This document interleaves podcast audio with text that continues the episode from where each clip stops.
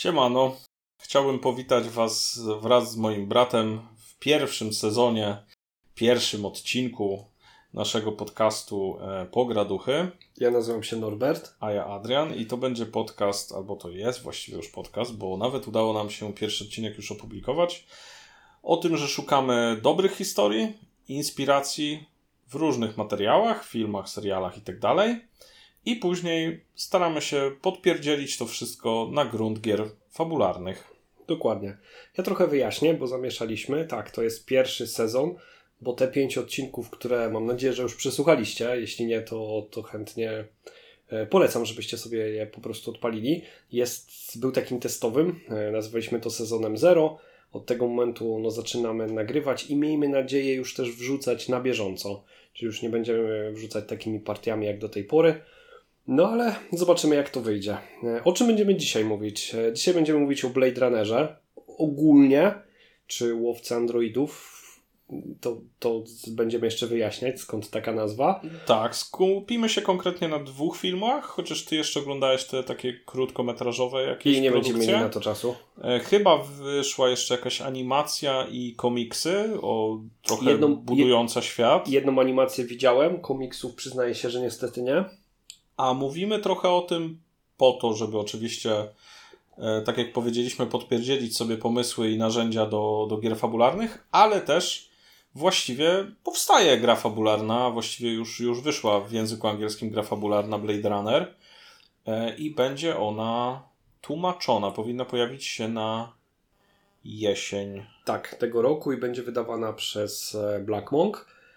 Ale tak naprawdę mówimy o Blade Runnerze, dlatego że to jest super film. Jeden i drugi. I one są absolutnie ukochane, ukochanymi moimi filmami i robią na mnie wrażenie i zmiatają mnie z planszy za każdym razem, kiedy je oglądam. Mimo, że już widziałem je kilka razy, jedynkę na przestrzeni kilku lat, dwójkę widziałem chyba jeszcze częściej niż jedynkę. No i to jest grono moich absolutnie ukochanych filmów. To, to jakby mając taką bibliotekę takich the best of, to Blade Runner jest tam no, w ścisłej czołówce. E, I dlatego wybraliśmy też, e, też te filmy, bo, bo one są no wielowymiarowe i o tym też dzisiaj będziemy mówić, ale zaczniemy od tego, co u nas. Co u nas? Co u Ciebie, Adrianie? Co się zdarzyło ostatnio? Ostatnio udało nam się pojechać e, małą, skromną ekipą, ale jakże, jakże fajną, na Pyrkon. Mhm. Na Pyrkon w edycji 23. Wy jak to słuchacie, to już jest prehistoria pewnie? Pewnie tak. I no Spodobało nam się na tyle, że już planujemy też e, edycję 24. Dla nas nie jest to aż taka nowość, bo już na tych kilku Pyrkonach byliśmy. Ja byłem na kilku, ty na prehistoria. E, Norbert pamięta czasy, kiedy Pyrkon jeszcze był w śniegu i lodzie. tak i... Znaczy, ale no, postanowiliśmy jechać już od razu, dlatego że jakbyśmy się teraz nie zdecydowali, to z mieszkaniem i jakby lokalizacją już byłby problem pewnie za, za chwilę, bo, bo już to już jest tak duży festiwal, że jest tak duże przedsięwzięcie y, medialne, przyciągające no, grupę ludzi, ogromne zainteresowanie. Ja to traktuję w formie festiwalu. No jest super. Ja uważam, że każdy powinien, każdy, kto uważa się geekiem, w jakimś stopniu powinien raz przyjechać i zobaczyć, jak to wygląda. A jeżeli Wam się spodoba, no to, no to wtedy można częściej. Tak, chociaż raz w życiu. Wydaje mi się, że powinno się zobaczyć Pyrkon, bo fajnie, że w Polsce coś powstaje na taką skalę, już chyba europejską albo światową właściwie mm. można powiedzieć. Jest to zdecydowanie takie święto fantastyki w ogóle. My akurat wywodzimy się raczej z RPGów, chociaż tak, tak naprawdę omawiamy sobie nawet w ramach tego podcastu bardzo dużo różnych materiałów z różnych dziedzin. No i Pyrkon jest właśnie takim miejscem, gdzie to jest fantastyczne miejsce spotkań, tak jak e, jakby Pyrkon się reklamuje tak. takim sloganem.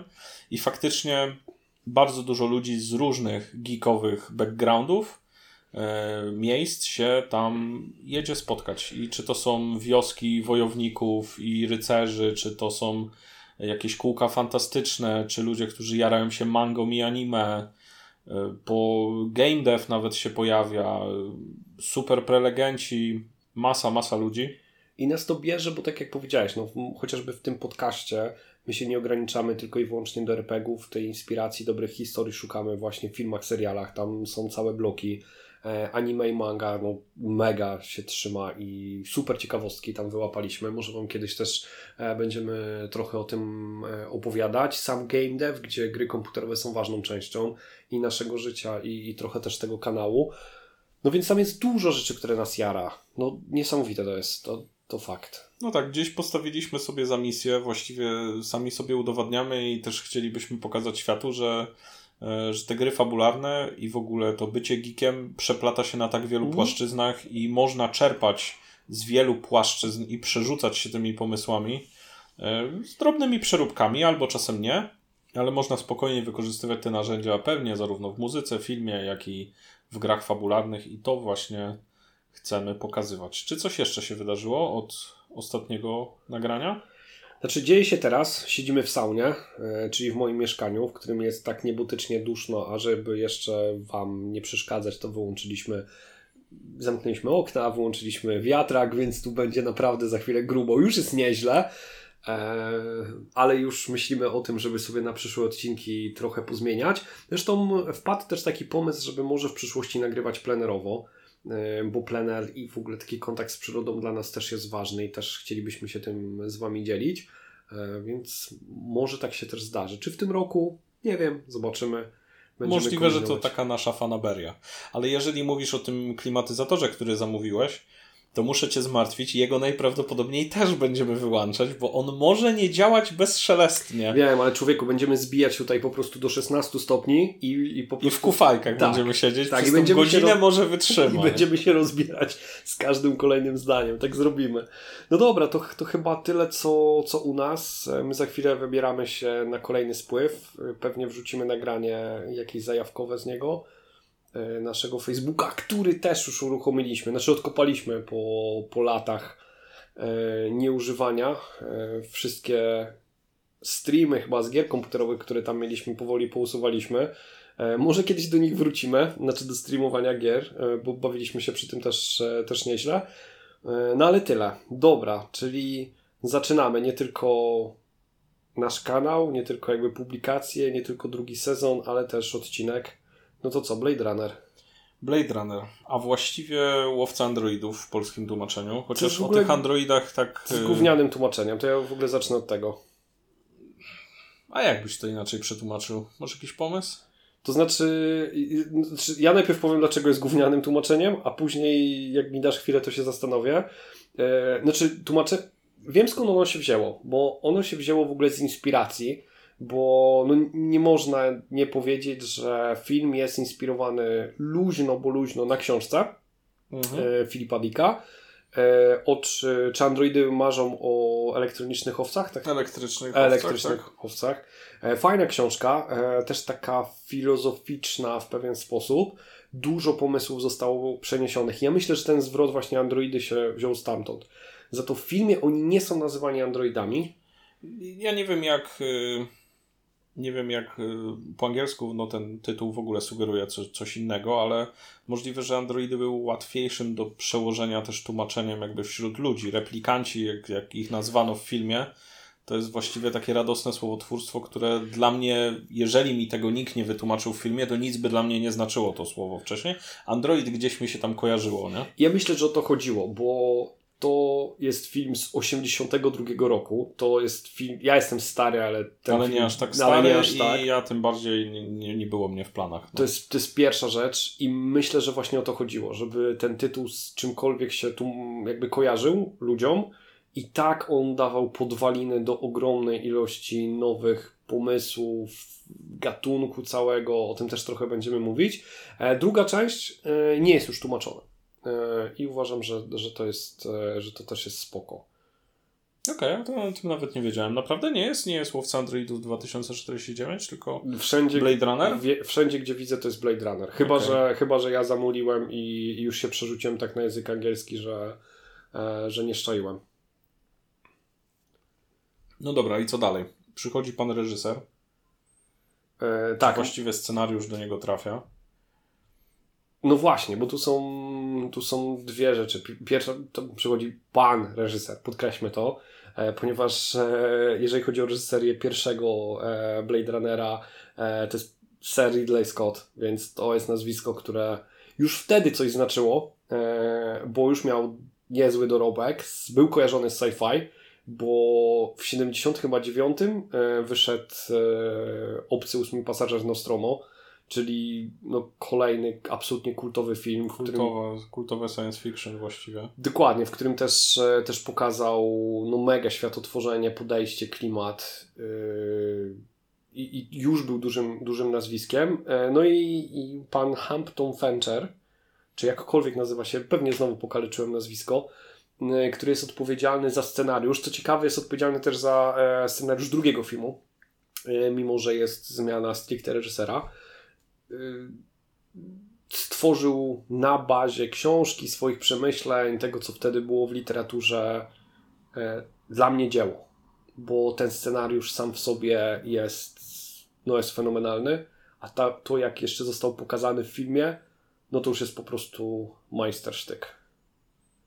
Dodajmy jeszcze, bo mieliśmy zaznaczać ładniej strukturę tego podcastu, czego nie zrobiliśmy. Tak. Słuchajcie, większość tych podcastów, właściwie 99,9 będzie mocno spoilerowanych. Każdy z tych odcinków będzie zawierał spoilery, bo uważamy, że nie da się umówić zbyt dobrze tego materiału bez żadnych spoilerów, więc na to nie liczcie. Szczególnie jak później będziemy przechodzić do konkretów, narzędzi, jakieś wyłapywać pewne sztuczki, no to, to na pewno.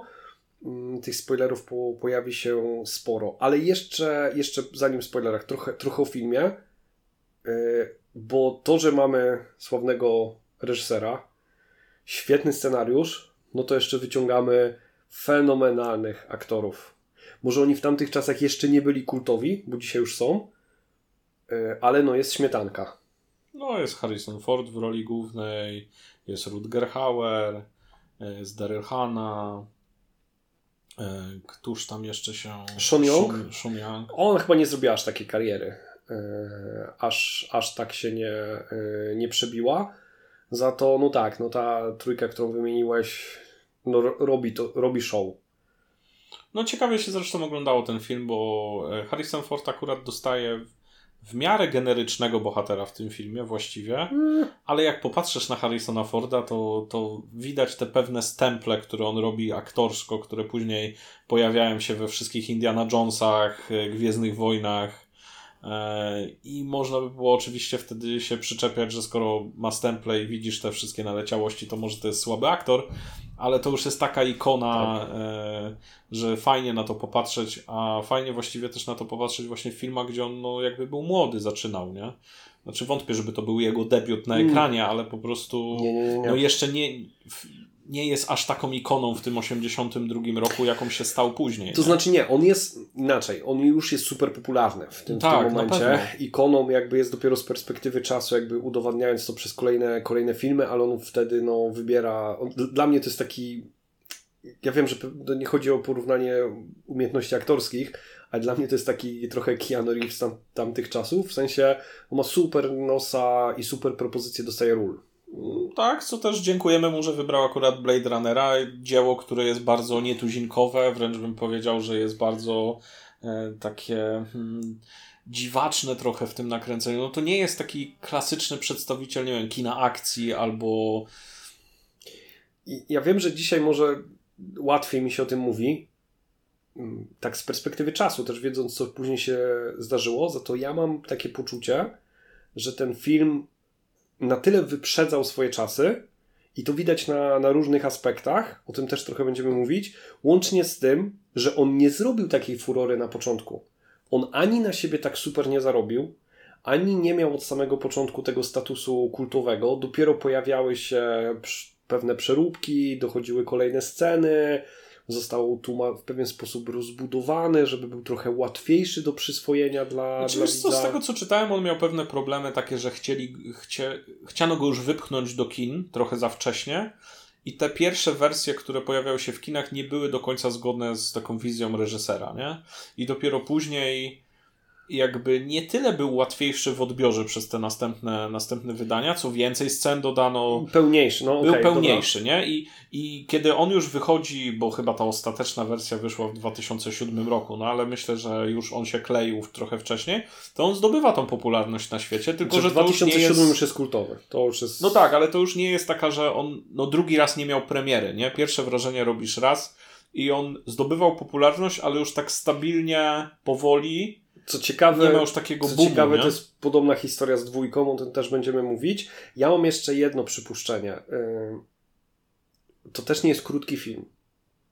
I możliwe, to jest znowu, jakby odpinam wrotki i robię spekulacje, możliwe, że było jakieś po prostu ciśnięcie, żeby to skrócić i wyrzucono takie rzeczy, które no, były kluczowe, e, co na przykład w drugiej części mm, no druga część jest mega długim filmem. No tak, i zresztą pojawiały się takie zarzuty dla niektórych, że po prostu jest za długi, To jest za, 2,40. że ma problem no. z tempem e, akcji i tak dalej. Dla mnie nie, ale pojawiają się No takie, tak, takie no, problemy. No, rzeź. No dobra, ale mówimy o budowie tego filmu, a może powiedzmy po prostu o takim plocie. Jakby ktoś, nie wiem, wyszedł z jaskini, wyszedł spod kanapy i nie Spoiler! widział tego, e, to takie omówienie w ogóle o czym to jest. Mamy, generalnie to jest film noirowy, detektywistyczny bym wręcz powiedział, gdzie jest prowadzona pewna sprawa dla naszego głównego bohatera, czyli on podejmuje się pewnego wyzwania, zlecenia, Śledztwa. śledztwa. I to jest film sci-fi i on się dzieje w dalekiej przyszłości, czyli, Czyli w w roku 2019 roku. 19 roku. Dokładnie I tak. to jest, no dzisiaj możemy już powiedzieć, że to jest alternatywna rzeczywistość, ponieważ autka tam latają.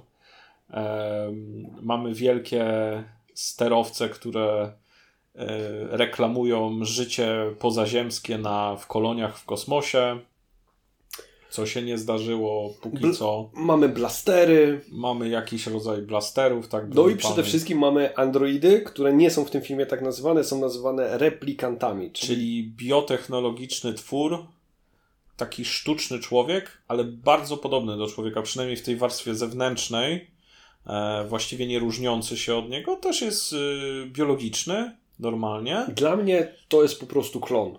Tak, to trochę bliżej jest mu zdecydowanie do klonów niż na przykład do, Do robota. wizji androidów, na przykład z filmu Ja Robot, albo y, nawet y, Z Obcego. z Obcego, albo z Terminatora, nie? Tak, tak. One to są twory biologiczne, wyhodowane i one są jakby normalnie z DNA zbudowane i tak dalej, i tak dalej. One no, dla mnie bliżej są do klonów. E, powstają w formie dorosłej. E, w którymś momencie pada decyzja, że one mają określony długość życia. To też jest, znaczy to bierze się z tego, że w przyszłości powstawały jakieś rebelie różnego rodzaju. Właściwie to bierze się moim zdaniem z innej rzeczy, bo one są wykorzystywane do bardzo ciężkich robót niewolniczych. Są niewolnikami. Są niewolnikami i one są wykorzystywane jako niewolnicy na koloniach pozaziemskich, bo tam trzeba walczyć, trzeba eksplorować y, w ciężkich warunkach, nie wiem, brak tlenu, jakieś y, problemy i one są wykorzystywane do takich robót, do których ludzi się już nie wysyła, ponieważ ludzie są uważani już jako kasta gdzieś tam wyżej, nawet ci najbiedniejsi, nie? I, I tam są tak ciężkie warunki, że te androidy bywały, że się buntują, ci replikanci, ale tak naprawdę ich. Yy, bo tam jest ileś ich generacji. W filmie Mhm. pierwszym mamy yy, Szóstkę. dostęp do generacji szóstej, yy, gdzie jest ten yy, ikoniczny, ich długość życia jest ograniczona do 4 lat. Ale to bierze się z innej perspektywy, z innego miejsca. Czteroletni, długo, czteroletnia długość życia bierze się stąd, żeby one nie zdążyły nabrać empatii tak zbliżonej do człowieka, żeby nie można było ich odróżnić od ludzi. Znaczy, to jest jedna z sugestii, tak, że, że, że to. Je, to jest jed, inaczej, no nie sugestii, to jest jeden z powodów, tak. Tak, bo jedyna możliwość, żeby je odróżnić w tamtych czasach, to jest postawienie ich przed testem Wojda Kampfa, czyli przeprowadzenie z nimi wywiadu Psychologicznego. psychologicznego, ustawionego na ich empatycznych reakcjach podczas zadawania kuriozalnie dziwnych pytań. Mhm. I pod takim gradem pytań e, replikant często, gęsto po prostu gdzieś pęka mu ta maska i zdradza, jak jest w filmie powiedziane w granicach 20-40 pytań, że coś jest nie do końca halo. Tak, i to jest pierwszy taki moment, w którym pamiętam, że jak później to oglądałem, to trochę wybuchł mi mózg, bo były takie testy, robiło się je później botom, takim chatbotom, które, które w internecie krążyły jeszcze lata temu. I one faktycznie na początku te testy oblewały, ale nie zajęło im dużo czasu, żeby te testy przechodzić i to jest taki test na rozróżnienie, czy ja rozmawiam z żywą osobą. I nagle się okazało, że komputer się potrafi tego nauczyć. Tak jak tutaj um, w pierwszej części no jest taka sprawa, że większość Androidów, ci, tych, którzy nie żyją te, tak długo, e, faktycznie ten test oblewa, ale w filmie pojawia się, kolejny spoiler, pojawia się pewien Android, który nie wiemy tak naprawdę e, jak długo żyje, który normalnie 30-40 pytań wystarcza. E, dopiero przy około setnego pytania zaczyna się okazywać, że okej, okay, chyba faktycznie jest to Android. Co ciekawe, on sam nie wie, że jest Androidem. Tak, i to jest jeden, i to może być jeden z powodów, dlaczego ten test tak idzie dobrze, bo Android, o którym mówimy, to jest Rachel, bohaterka, jedna z bohaterek mhm. w filmie, która no, tam zostaje kochanką głównego bohatera. E, I no tam są dwie rzeczy. Ona nie wie, że jest androidem, mhm. nie wie, że jest replikantem. I druga sprawa, co też jest wtedy pilotażowe, ma zaszczepione wspomnienia. Tak. I ma zaszczepione wspomnienia żywej osoby. Tak, realne. Co później chyba jeśli dobrze kojarzę, jest zakazanym w ogóle precedensem. W drugiej części jest powiedziane, że jest to że, że, że, Tak, że, że tworzy się marzeń, znaczy, że tworzy się wspomnienia dla replikantów, ale nie można używać e, wspomnień, które się gdzieś tam wydarzyły. Ale sama idea jakby wszczepiania e, wspomnień jest, e, jest używana i to jest, takich pytań filozoficznych będzie tutaj dużo, bo, bo dla mnie w ogóle ten film jest filozoficzny. To jest pierwsze pytanie e, i taka sugestia, czy wspomnienia nas tworzą, nie? nas jako człowieka. No i według jakby filmowców i jakby wizji tego filmu, no to już pozwala do oszukania tego testu który na trzykrotnie większym dystansie. Który bada empatię. Tak, który bada empatię. Jakby empatia może wynika, przynajmniej jakby tutaj jest taka sugestia, że empatia wynika e, poniekąd z naszych doświadczeń, wspomnień. No i jedziemy dalej z akcją filmu. Główny bohater podejmuje się trochę, jest zmuszony do podjęcia się zadania wyeliminowania. Dobra, bo on ma pewien specyficzny zawód. To jest właśnie ten Blade Runner. Tak, czyli oddział policji, on jest na emeryturze chyba, ale to jest oddział policji, która zajmuje się wysyłaniem na emeryturę, czytaj likwidowaniem takich niesfornych replikantów, którzy to byli na koloniach w kosmosie i stamtąd uciekają, bo, wracając na Ziemię. Tak, bo bycie replikantem na Ziemi poza wyjątkami jest nielegalne. Jest zakazane. I to też, znaczy to jest następne, sorry, że ci się wtrącę, ale sama idea, że oni nie nazywają tego zabiciem, tylko wysłaniem na emeryturę jest w bazie takiej językowej jest dla mnie niesamowita, że, że oni starają się językowo odczłowieczyć też ich znaczy retirement i tak jest jakby słowem związanym z ludźmi, ale no nie mówią o zabiciu tutaj.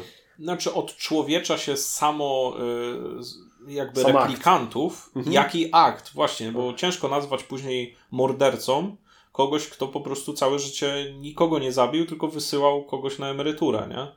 Jakby to też jest ważne, jakby w Główny postaci... bohater sam nazywa się zabójcą. Tak. Samo sobie tak mówi. Ale, ale myślę, że właśnie, wiesz, to jest ciekawe jakby z jego punktu widzenia, że on jakby przyjmuje sprawstwo tego. E, ale pewnie po to to było wymyślone, żeby nie robić wyrzutów sumienia komuś i tak dalej, odczłowieczyć jak najbardziej replikantów i żeby nie można było się z nimi utożsamiać. No i dalej w plocie, właściwie w fabule filmu, sam początek e, jest taki, że on faktycznie, no nasz główny bohater dostaje zlecenie na pozbycie się kilku, czterech androidów z serii Nexus 6, mhm. E, ponieważ no, był jakiś bunt właśnie na, na kolonii i oni przylecieli na Ziemię i tu trzeba ich wykryć e, i wysłać na emeryturę. No i pierwszym takim testowym, e, testowym mm, przedsięwzięciem jest właśnie wycieczka do Tyrell Corporation, czyli do siedziby właściwie tej korporacji, która tworzy replikantów i tam jest przeprowadzony ten test na, na Rachel, na, na Androidzie, który jest zaskoczeniem w ogóle, że, że mhm. jest replikantką, a później pojawia się właściwie w filmie no ta pogoń za już, y, za już konkretnym celem, nie? czyli śledzenie poszczególnych, poszczególnych replikantów i ich likwidacja. No i tak można w skrócie powiedzieć, że na tym polega śledztwo, bo jest to ten film śledztwo w tej mhm. warstwie zero. Jakby technicznie, no to on tak wygląda. No ale no to o czym właściwie jest to dzieło, bo nie do końca o tym, nie? Już mówiliśmy o tym pytaniu filozoficznym, czyli tym, gdzie kończy się człowiek, a zaczyna się replikant. Czy jeżeli oni są stworzeni z materiału genetycznego, ludzkiego, jeżeli są normalnie z tkanki, jakby działają tak jak ludzie. Oni są podrasowani w takim sensie, że są szybsi, silniejsi, jakby rasa idealnych niewolników, e, to, to gdzie, gdzie właśnie kończy się, mm, kończy się człowiek i, i czym można to rozróżnić? No i pierwsze, empatia. Okazuje się, że no, może wystarczą wspomnienia, e, może wystarczy długość, długość życia, życia, e, może wystarczy sama wiara, że, że jestem człowiekiem i, i już zaczyna, być, zaczyna to być takie kruche. E, no i to jest kolejna, e, kolejna warstwa, taka filozoficzna, gdzie ten, gdzie ten film można, można oglądać.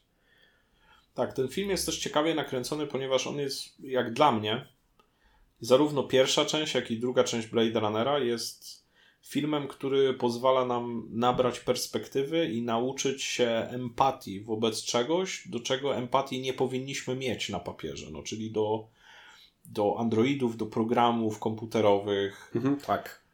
I, I pierwsza część jest też tak nakręcona, że właściwie to ten główny bohater się wydaje nam trochę generyczny, a to tytułowi przeciwnicy głównego bohatera są tacy, z którymi możemy sympatyzować, są ludzcy, mają mocne pragnienia, mają swoje wady, ale zalety. Tam jest taki paradoks w tym filmie, że ta korporacja chwali się tym, ma takie mot, motto, że tworząc właśnie replikantów, że replikanci to są bardziej ludzcy niż ludzie. Oni mają taki jakby slogan trochę sprzedażowy i w tym filmie to jest. Że oni w którymś momencie, no bo jakby sam powód powrotu tej czwórki replikantów jest chęć znalezienia sposobu na przedłużenie sobie życia.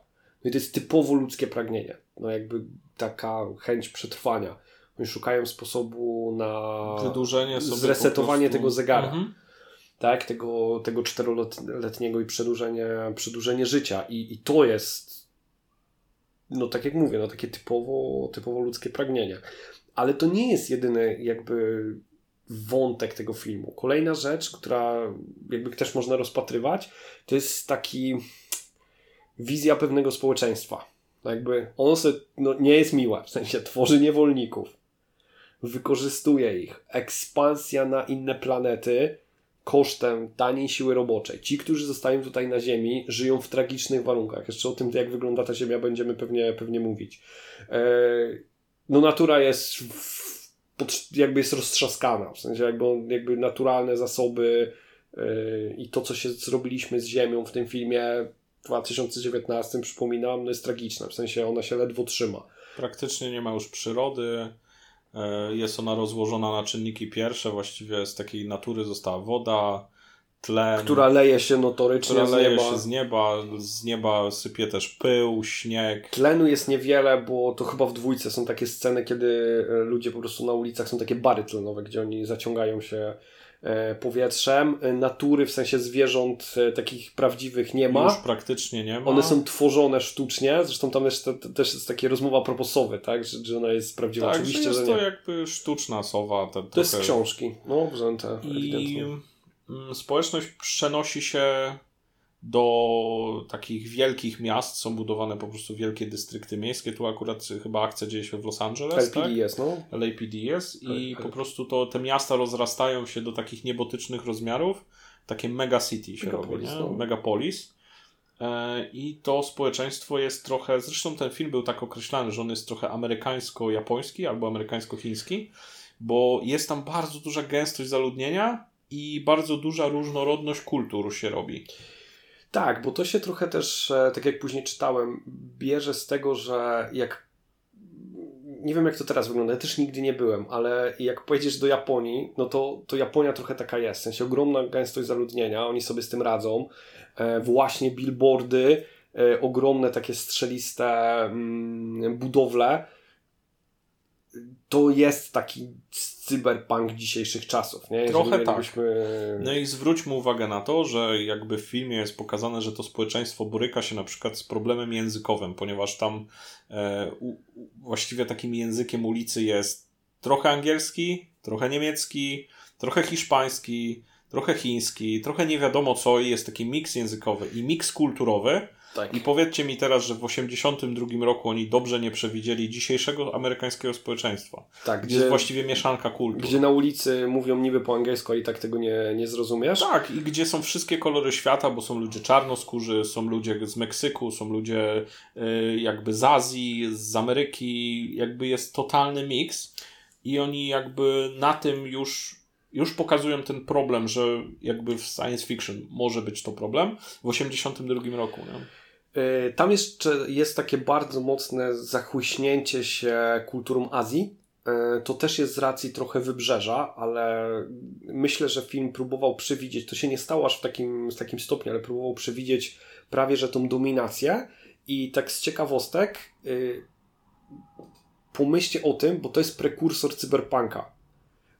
I w cyberpunku mamy to dalej. I ja nie mówię tutaj o tylko ulicznych częściach, czyli te budki z ramenem, takie szybkim jedzeniem. No ale w cyberpunku jest ta cała otoczka jakby głównej korporacji, z którą się walczy, czyli Arasacom, ona jest ewidentnie na takim mm, systemach... Tam walutę nawet masz związaną z jenami. No tak, no to jest ewidentnie też w ogóle na takim japońskim systemie, tam są tak. samurajowie, zresztą tak. Street Samurai, tak, tam tak. jest bardzo dużo tak. naleciałości właśnie tak. japońskiej kultury. I to Blade Runner pokazuje, że to jest tygiel kulturowy, ale ta kultura właśnie Azji absolutnie się przebija. W mhm. Bilbo, nawet tam są napisy e, w, nie wiem czy to jest japoński czy chiński, jakby dla mnie są to znaczki, jestem ignorantem, sorry, e, właśnie billboardy, tam jest taka ikoniczna scena w pierwszej części, jak on leci i jest taka billboard ogromny, takiej jakby gejszy trochę, tak. reklamującej. Mhm. E, więc tak, no, ta multikulturowość, ten tygiel, film jest niesamowity, jeżeli chodzi o światotworzenie i on się nie nie, nie tłumaczy od... Ja myślę, że on też dlatego e, chyba się wtedy aż tak nie przebił, bo on się tak bardzo dokładnie nie tłumaczy. On trochę wrzuca widza w pewien zarys fabuły, ale jeżeli chodzi o właśnie tą historię, to społeczeństwo, te kolonie wiemy tylko dlatego, że latają sterowce zapraszające na, e, na, jakby no właśnie do tych kolonii. Tak, zdecydowanie ten film ma coś takiego, że wiemy, że jest szerszy obrazek do tego filmu mhm. i on trochę nie jest przygotowany. Tam no fajnie by było, nie wiem, dostać jakąś książeczkę do tego filmu tłumaczącą tak naprawdę ten świat, bo on i tak nie jest. Ja lubię takie filmy, które nie traktują widza jak idioty, ale on jest po tej stronie, że trochę mi tam brakuje tych informacji jeszcze, żeby go tak odebrać w pełni. Bo okay. wydawało mi się, że Rozumiem. kilka scen później dopiero wyczytałem o kilku scenach, co one na przykład znaczą albo co mogą znaczyć. I nie wyłapałem ich normalnie. Ja lubię tą zabawę z widzem, że nie, nie, jestem potraktowany jak kretyn i nie mam wyłożone wszystko czarno na białym, bo to się źle ogląda. Mhm. Ale tutaj jesteśmy trochę po tej stronie, że mogłoby być ciut więcej, żeby on był bardziej spójny. Znaczy, dla mnie, ja nie wiem, czy bym się tutaj zgodził, bo dla mnie to, że on się nie tłumaczy na takim płaszczyźnie, powiedzmy, logicznej, czy on ci nie mówi dokładnie o tych koloniach, tylko on tam na że one są i nie są powiedziane gdzie dokładnie. E, nie dał historii alternatywnej, bo tam pewna jest. Nie wytłumaczył dlaczego teraz tak naprawdę nie ma rządów, tylko są korporacje, bo to też jest taki wątek trochę rozwarstwienia. To dla mnie to jest ok, bo on się super tłumaczy na płaszczyźnie audiowizualnej. Tam są, i to jest zarówno w jedynce, jak i dwójce, są całe sekwencje prawie że scen, które pokazują miasto. Dla mnie to miasto jest bohaterem. To w cyberpunku też padło takie, takie stwierdzenie w grze, że miasto samo w sobie jest bohaterem i dla mnie w Blade Runnerze też tak jest. Ja pamiętam w pierwszej części jest taka scena yy, właśnie pokazania ulicy, takiego tłumu ludzi, który przechodzi i dopiero później gdzieś widzimy bohatera, który siedzi po prostu i czeka na swoją kolejkę yy, na jedzenie. I tam jest kilka takich scen audiowizualnych, które dają ci po pierwsze klimat niesamowity, ale po drugie one ci też w tej warstwie opowiadają historię. Tak jak się mówi o dobrym aktorze, że to nie jest, że on nie musi powiedzieć wszystkiego, tylko może pokazać, to dla mnie dobry reżyser też to robi, że nie musi ci napisać taki tekst lecący, jak w, trochę jak w Gwiezdnych Wojnach. No nie to, że cisnę po Gwiezdnych Wojnach, ale wiesz, nie musi ci wytłumaczyć wszystkiego od początku do końca, tylko może ci to pokazać. I ten Blade Runner to robi. No, on wygląda, nawet teraz wygląda nieźle. Znaczy, on wygląda może nie nieźle w kategoriach jakby dzisiejszego obrazu, w sensie, no ten film się trochę postarzał, jakby bądźmy szczerzy, ale on wywołuje emocje tymi obrazami. W sensie, dla mnie te sceny gdzie to społeczeństwo jest na przykład pokazane, jaka jest ciasnoca, ciasnota w, tych, w tym społeczeństwie, jest strasznie jakby takie. Dziwnie się czuję to oglądając. Ja, jak nie byłem wychowany w takich miastach, nie wiem, gdzieś może na zachodzie już tak powoli jest, gdzieś w Nowym Jorku albo właśnie w Japonii, to dla mnie to są takie obrazy wręcz niepokojące. Mhm. I a z drugiej strony skręcisz trzy uliczki dalej, gdzieś w boczne uliczki i czasem są obuszczone budynki, gdzie właściwie... To jest noirowe. Tak, ale to fajnie, wiesz, jasne, ten obraz może on się nie klei na warstwie jakby logicznej, ale to jest fajny obraz na zasadzie, że tu mamy taki tłok, że właściwie cały czas o kogoś się pchasz, a tam jakby kogoś zabili, to trzy tygodnie zanim ktoś się znajdzie, nie? Kolejna rzecz jest mnóstwo śmieci. Yy... Tak cały czas leje. Ja, ja w ogóle współczuję aktorom, jak oni to, to nagrywali, e, bo tam cały czas pada. Tak, to się bierze, no to jest taki dosyć noirowy, często się pojawia taki, e, tak. e, taki klimat noirowy, że w filmach noirowych właśnie w większości pada, e, no stąd uzasadnienie tych prochowców, w którym e, tak. jakby główni bohaterowie przeważnie chodzą, no bo to jest właściwie przeciwdeszczowy płaszcz, e, tak. przeważnie są noc, jest noc, jakby w tych filmach. Tutaj nie tutaj... ma słońca właściwie. Tak, właściwie to słońce jest cały czas za chmurami, jakby mhm. z racji zanieczyszczeń. To po prostu nad tym megacity, no megalo, właśnie... megapolis jest cały czas są chmury zanieczyszczeń, więc to słońce się nie przebija. nie jest powiedziane, że to są zanieczyszczenia. My sobie tak dopowiadamy, czyli jakby my sami sobie trochę jakby opowiadamy tą historię, czując i pewnie tak jest, pewnie masz rację. No, tak, ale no to tak jak mówiliśmy, my lubimy takie, takie filmy, które dają tą tą swobodę jakby wymyślania i do wyobrażania sobie różnych rzeczy. No i dla mnie Blade Runner ewidentnie, nie? Taki jest. No dobra, powiedzieliśmy trochę o tym, że on w ogóle wygląda nieźle. Zestarzał się w niektórych aspektach, nie tylko wizualnych, pewnie o tym powiemy, ale chciałbym jeszcze powiedzieć trochę o w ogóle wizualnej części, kadrach.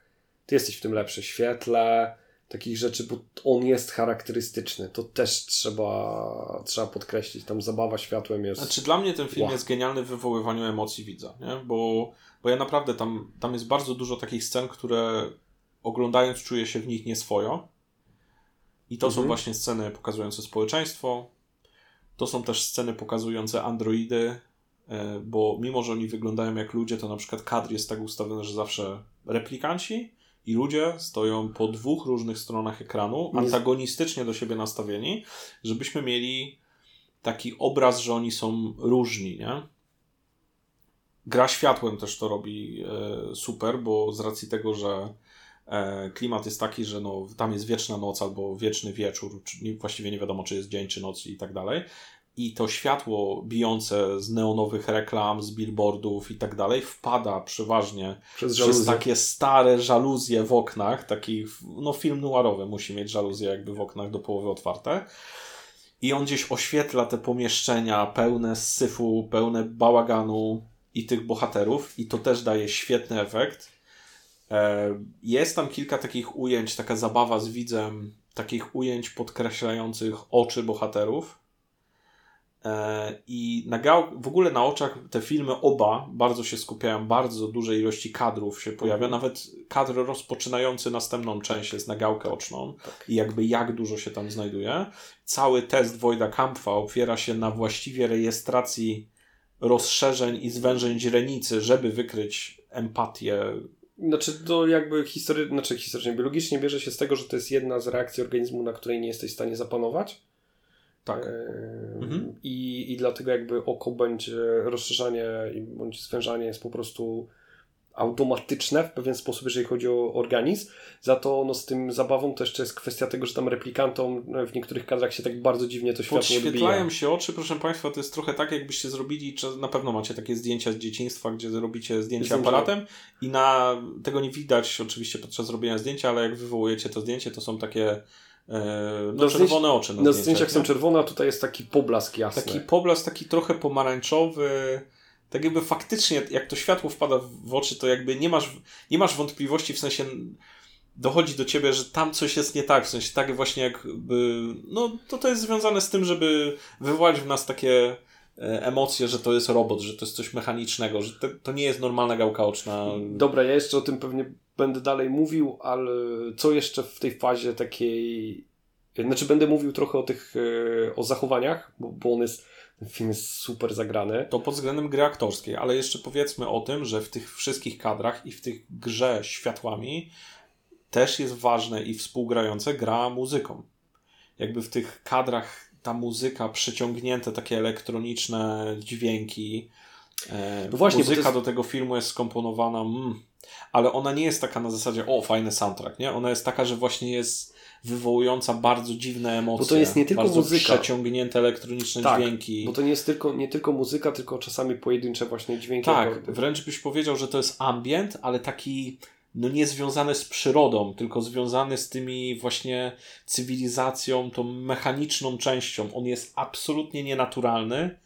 Nie masz czegoś takiego w przyrodzie, żeby takie dźwięki w ogóle uzyskać i on daje taki efekt, że, że tam coś jest nie tak, tak, tak nie swojo się bardzo Tak, czujemy. za muzykę w pierwszej części był odpowiedzialny Vangelis, to jest e, taki grecki kompozytor.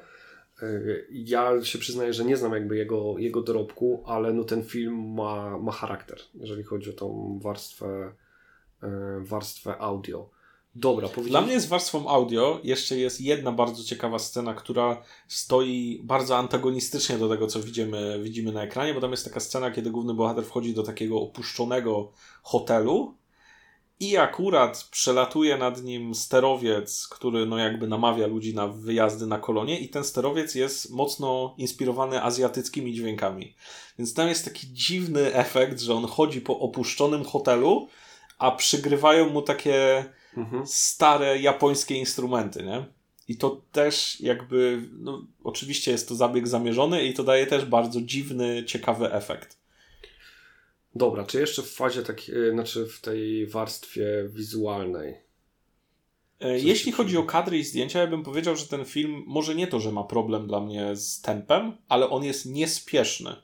Bardzo niespieszny w przekazywaniu, jakby jest powolny. Czasem tak. są zdjęcia, które mają trwać określoną ilość czasu, są przeciągnięte.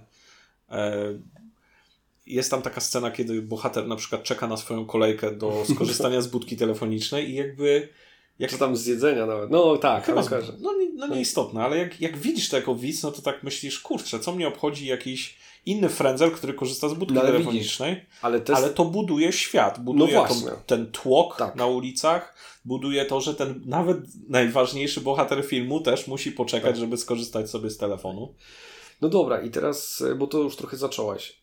Pod względem wizualnym, no trochę się ten film zestarzał. To znaczy, ja go dalej doceniam, jakby on jest super, E, jakby też był robiony na makietach, co ja mega lubię, tam nie ma CGI. Dwójka też była robiona na makietach, co mm. daje też bardzo ciekawy efekt, bo CGI widzisz jednak potrafi zaburzyć czasem niektóre rzeczy. W jedynce jest CGI, e, jest taka scena, gdzie ono jest dość widoczne, takie jest tło nałożone i, i teraz już to widać, no kiedyś to, to było super.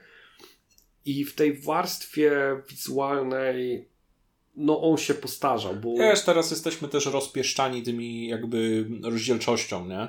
Jakby w 1980, oczywiście są wersje tego filmu nawet na Blu-rayu, ale on nawet podciągnięty wszelkimi tak. możliwymi e, jakby narzędziami do dzisiejszych standardów nie będzie miał takiego efektu wow, jak dzisiaj nowy film nakręcany, tak. nie? On Więc się to też, niestety widać, ale... On się też zestarzał w warstwie E, pewnych powiedzmy patentów. E, jedna rzecz, która dla mnie tak trąci myszką, ona jest creepy strasznie, ale to jest, to są te lalki w opuszczonym hotelu. Są takie zabawko, zabawki, takie żołnierzyki, trochę manekiny. Jak takie żołnierzyki, tak. nie? I, I to nie wiem, dla, dla mnie czuć takim, bo w ogóle to jest retrofuturyzm, to też, to też o tym chyba nie mówiliśmy. Jest tutaj taki vibe po E, I on został zachowany. Mało tego, w tym świecie jest to wytłumaczone, dlaczego też tak się dzieje. Jest duże przywiązanie właśnie do fotografii.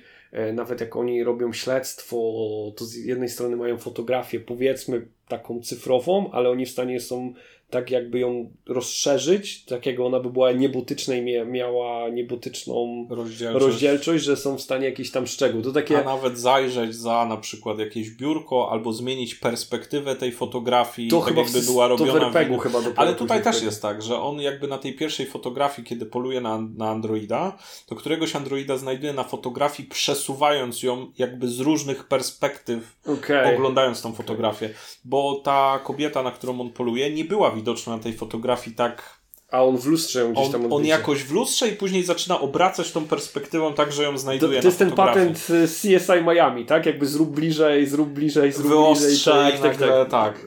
Realnie tak nie jest, a to chociaż w tym Ale to daje to bardzo dziwaczny efekt, bo z jednej strony mamy takie właśnie systemy komputerowe na takich starych y, monitorkach z zielonymi y, cyferkami, zielonymi znakami jak w Falloutach. I kineskop musi być. I takich kineskopowych tak. jak w Falloutach, jak się włamujesz tak, do systemu systemu i ten, to to jest szczyt technologii, a z drugiej strony jakby bohaterowie wciąż przechowują analogowe takie na przykład y, samowywoływane zdjęcia z aparatów, mhm. takie wiesz, no dzisiaj już się Słuchajcie, tego nie lata... robi, a to są wywoływane zdjęcia, czarno-białe czasem zdjęcia. Lata się w kosmos, a są budki telefoniczne na monety.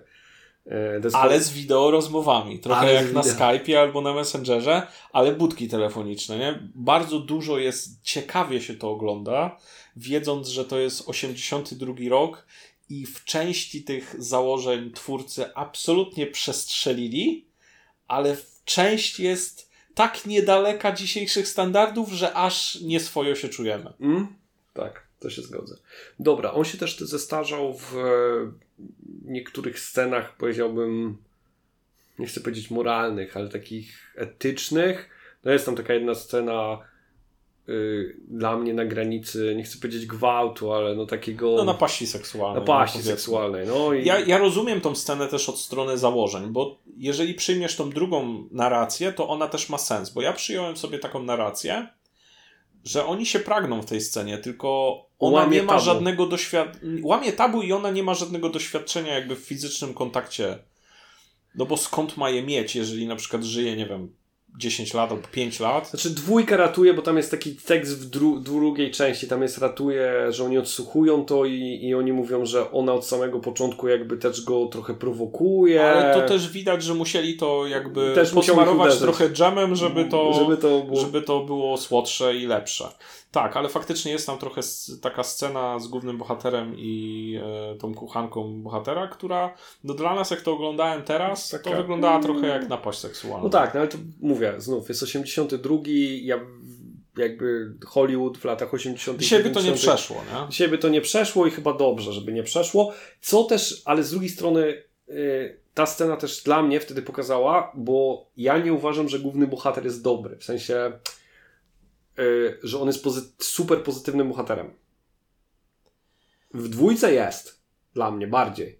Jedynce... Ale w dwójce on przechodzi e, metamorfozę w pewnego rodzaju. Jakby I w jedynce wydaje mi się, że trochę też. Jakby na początku jest ciężko sympatyzować z tym bohaterem na początku filmu, bo on jest taki trochę odłączony od tego konfliktu, traktujący faktycznie tych replikantów no tak trochę z góry. I wydaje mi się, że jakby cały zamysł tego filmu jest udowodnianie mu. Widzisz, tu się nie zgodzę, bo nie wydaje mi się, żeby główny bohater traktował replikantów z góry. O, tam jest, yy, tam jest powiedziane, że inni traktują, na przykład jego przełożony, mówi o nich tam blaszaki, to tam jakiegoś zwrotu, tak. nie? Że na, tylko, że to, takie, to jest rasistowskie.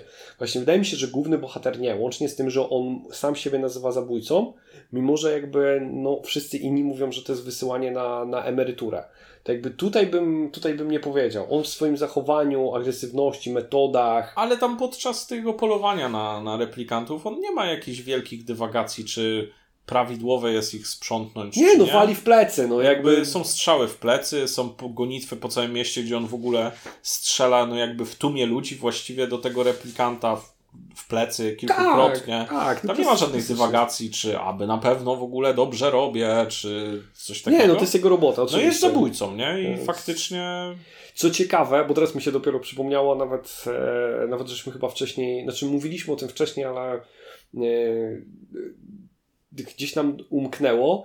Tam jest w ogóle narracja prowadzona, e, jakby jest na, główny bohater jest narratorem.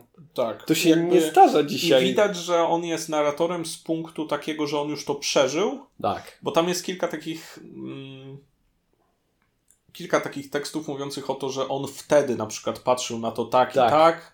tak. To znaczy, że jakby narrator jest bardziej doświadczonym już y, jakby funkcjonariuszem czy, czy człowiekiem niż ten bohater, którego widzimy w filmie i on opowiada o, o tych przeszłych zdarzeniach. Rzadko się dzisiaj już chyba w filmach spotyka coś takiego. Ale ty mi powiedziałeś wtedy, jak o tym rozmawialiśmy, że to jest taka następny taki stempel noirowych filmów po tak. prostu. I faktycznie ja czytając na przykład Miasto Mgły, zauważam tam, że jest te monolog aspekty wewnętrzny. są e, przewidziane, bo jest monolog wewnętrzny bohatera, jest ten monolog Zofu, taki rozpoczynający mhm. sesję w, tych, w tych systemach RPGowych. Tak. Więc tam cały czas ten taki vibe noirowy się zachowuje I, w ten sposób. I ten zwrot taki, wtedy nie wiedziałem, że, że ona jest taka, mhm. albo e, to jest w Sin City z, z kolei też się... No to jest dla, no tak. i Sin City też dla mnie jest noirowym no filmem. Tak, to jest tak, ewidentnie jakby tak. po prostu z tego gatunku Kiedyś musimy noir ma być, to musi być narrator. Musimy zbanować noir, bo to będzie słowo przewodnie tego, tego odcinka. No, ale, no je, tak ale jest, no, ale ten ale film o taki tym, jest. o tym mówimy de facto. Dobra, kolejna rzecz, yy, o której chcielibyśmy powiedzieć i to jest na przykład rzecz, która mnie bierze w tym filmie, to jest symbolika. Ten film jest przesycony symbolami i one są na tylu warstwach i na tylu, w tylu momentach, pierwszym takim oczywistym e, są e, rzeźby, znaczy rzeźby, są origami, coś z origami się składa, to są figurki? Nie, no, figurki z papieru, tak? Tak, czyli znaczy, są takie złożone z różnego rodzaju, czy to zwierzątka, czy nie zwierzątka, składane przez jednego tam z bohaterów pobocznych, które jak się zastanowisz, to one w pewien sposób trochę komentują albo popychają do pewnych, pewnych rzeczy, jakby są pewną sugestią i to jest nie tylko zabawa z głównym bohaterem, bo, bo on najczęściej dostaje te, e, no, złożone figurki. Figurki origami akurat dostaje tylko on, powiedzmy. Tak, jemu są zostawiane, ale to też jest taka zabawa, zabawa z widzem, łącznie z tym, że tam jest pewna sugestia, która też została dodana dopiero w tych kolejnych, kolejnych edycjach ale to na sam koniec wam wywalimy znaczy, dla, dla mnie ten, te figurki origami zostawiające przez y, Gafa, nie pamiętam jak on ma, Alejandro? Nie. Który jest kripolem. No, nazwijmy go Gaf. Jest taki bohater, który właściwie służy za to, żeby szpiegować, szpiegować tak. głównego bohatera i sprawdzać, czy dobrze wykonuje zadanie. I on mu po pierwsze zostawia kilka figurek origami, y, co ma dwojakie, dwojaką symbolikę bo na tej warstwie zero on tworzy te figurki, żeby go na przykład no ponabijać się z niego albo trochę go brać pod włos w pewnych sytuacjach, bo na przykład kiedy on próbuje odrzucić to zlecenie e, polowania na, na replikantów, dostaje od niego gdzieś postawiona jest figurka e, kurczaka, takiego, że po prostu nie chce, nie chce brać tego zlecenia, bo, bo tchórzy, tak, jak, jak kurczak. E, później jest sugerująca jego przyszły romans, jakby z Rachel jest zostawiona figurka e, takiego ludzika ze wzwodem po prostu, e, z erekcją, jak i na samym końcu filmu jest, jest figurka jednorożca dla niego zostawiona. I to jest ta warstwa zero, po prostu jakby co symbolizują figurki. E, za to w ogóle origami gdzieś widziałem, że też jest w tym filmie powiedziane, że origami to jest sztuka składania papieru tak, żeby przedstawiała coś, co nie jest tą rzeczą. W sensie bierzesz kartkę papieru i tworzysz z nią coś, co się. No niby to jest tylko kartka papieru, ale tworzysz coś, co się wydaje czymś innym. Czyli na pierwszy rzut oka masz tylko papier, ale potrafisz z tego wytworzyć, nie wiem, jakieś zwierzątko, jakieś. Okay. I tutaj jest chyba trochę ta warstwa jakby dywagacji z widzami, że tworzymy replikantów, androidów, coś, co się wydaje absolutnie nieludzkie, ale czy tak naprawdę jest? Dla mnie na przykład te origami, y, bo ty mówisz, że były komentarzem, dla mnie czasami wręcz były manipulacją.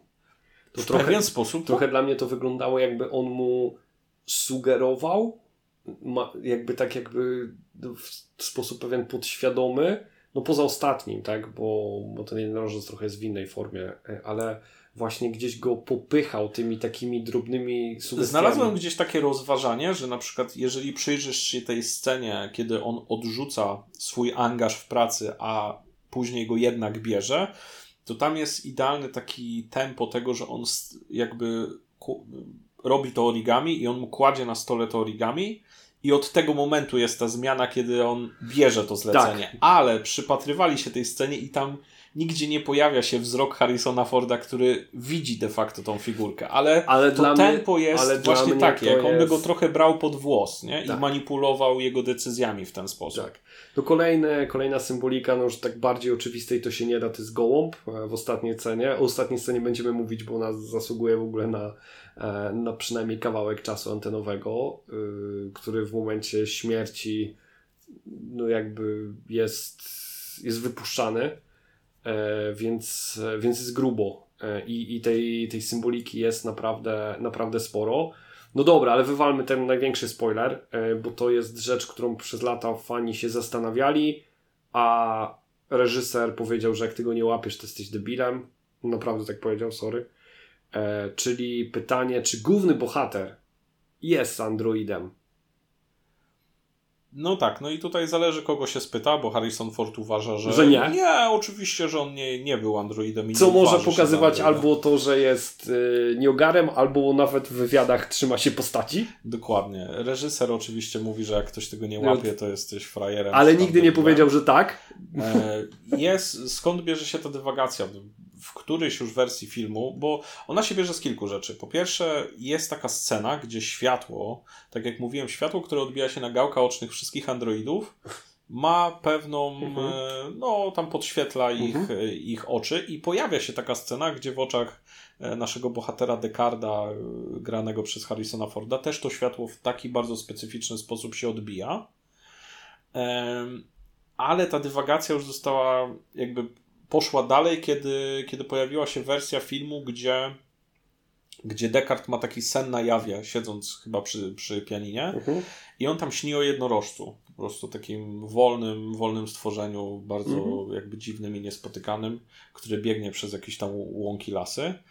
I ostatnia figurka origami, która zostaje mu, jakby zostaje dla niego przed drzwiami jego mieszkania zostawiona przez Gafa, to jest właśnie jednorożec. I teraz, co sugerowałoby, że te wspomnienia są... zostały mu wszczepione, bo ktoś o nich wie. No bo umówmy się, Descartes nie wygląda na takiego typa, który jakby no tak, wiecie, zwierza się słuchaj, ze można, swoich można to snów. Można się kolegom. później dywagować, że w sumie nikt wcześniej nie, nie wszczepiał tych, tych wspomnień. No nie jest to takie oczywiste, bo tam też jest takie pytanie e, a propos tego testu, czy on przechodził kiedyś ten test? No, bo to sugerowałoby, że nie dość, że on jest androidem, to albo jest pozbawiony czteroletniego długości życia.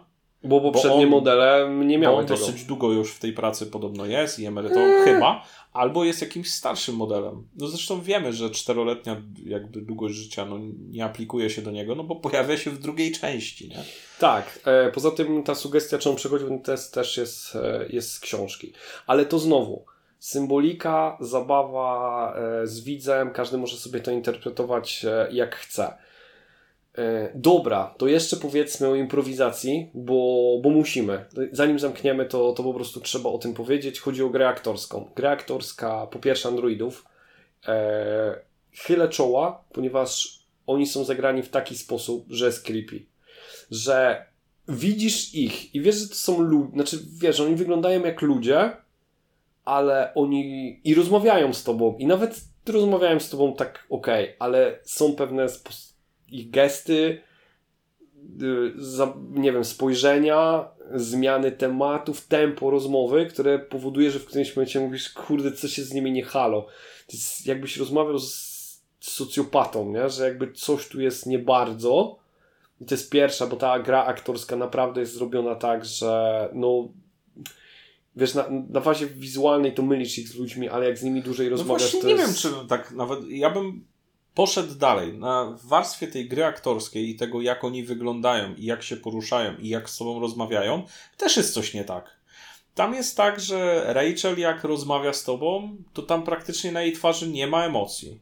Pris. Kiedy, kiedy pojawiają się jakieś łzy, to to jest taka, wiesz, taka pojedyncza łza, właściwie bez żadnych emocji na twarzy, bez drgającej wargi, bez niczego.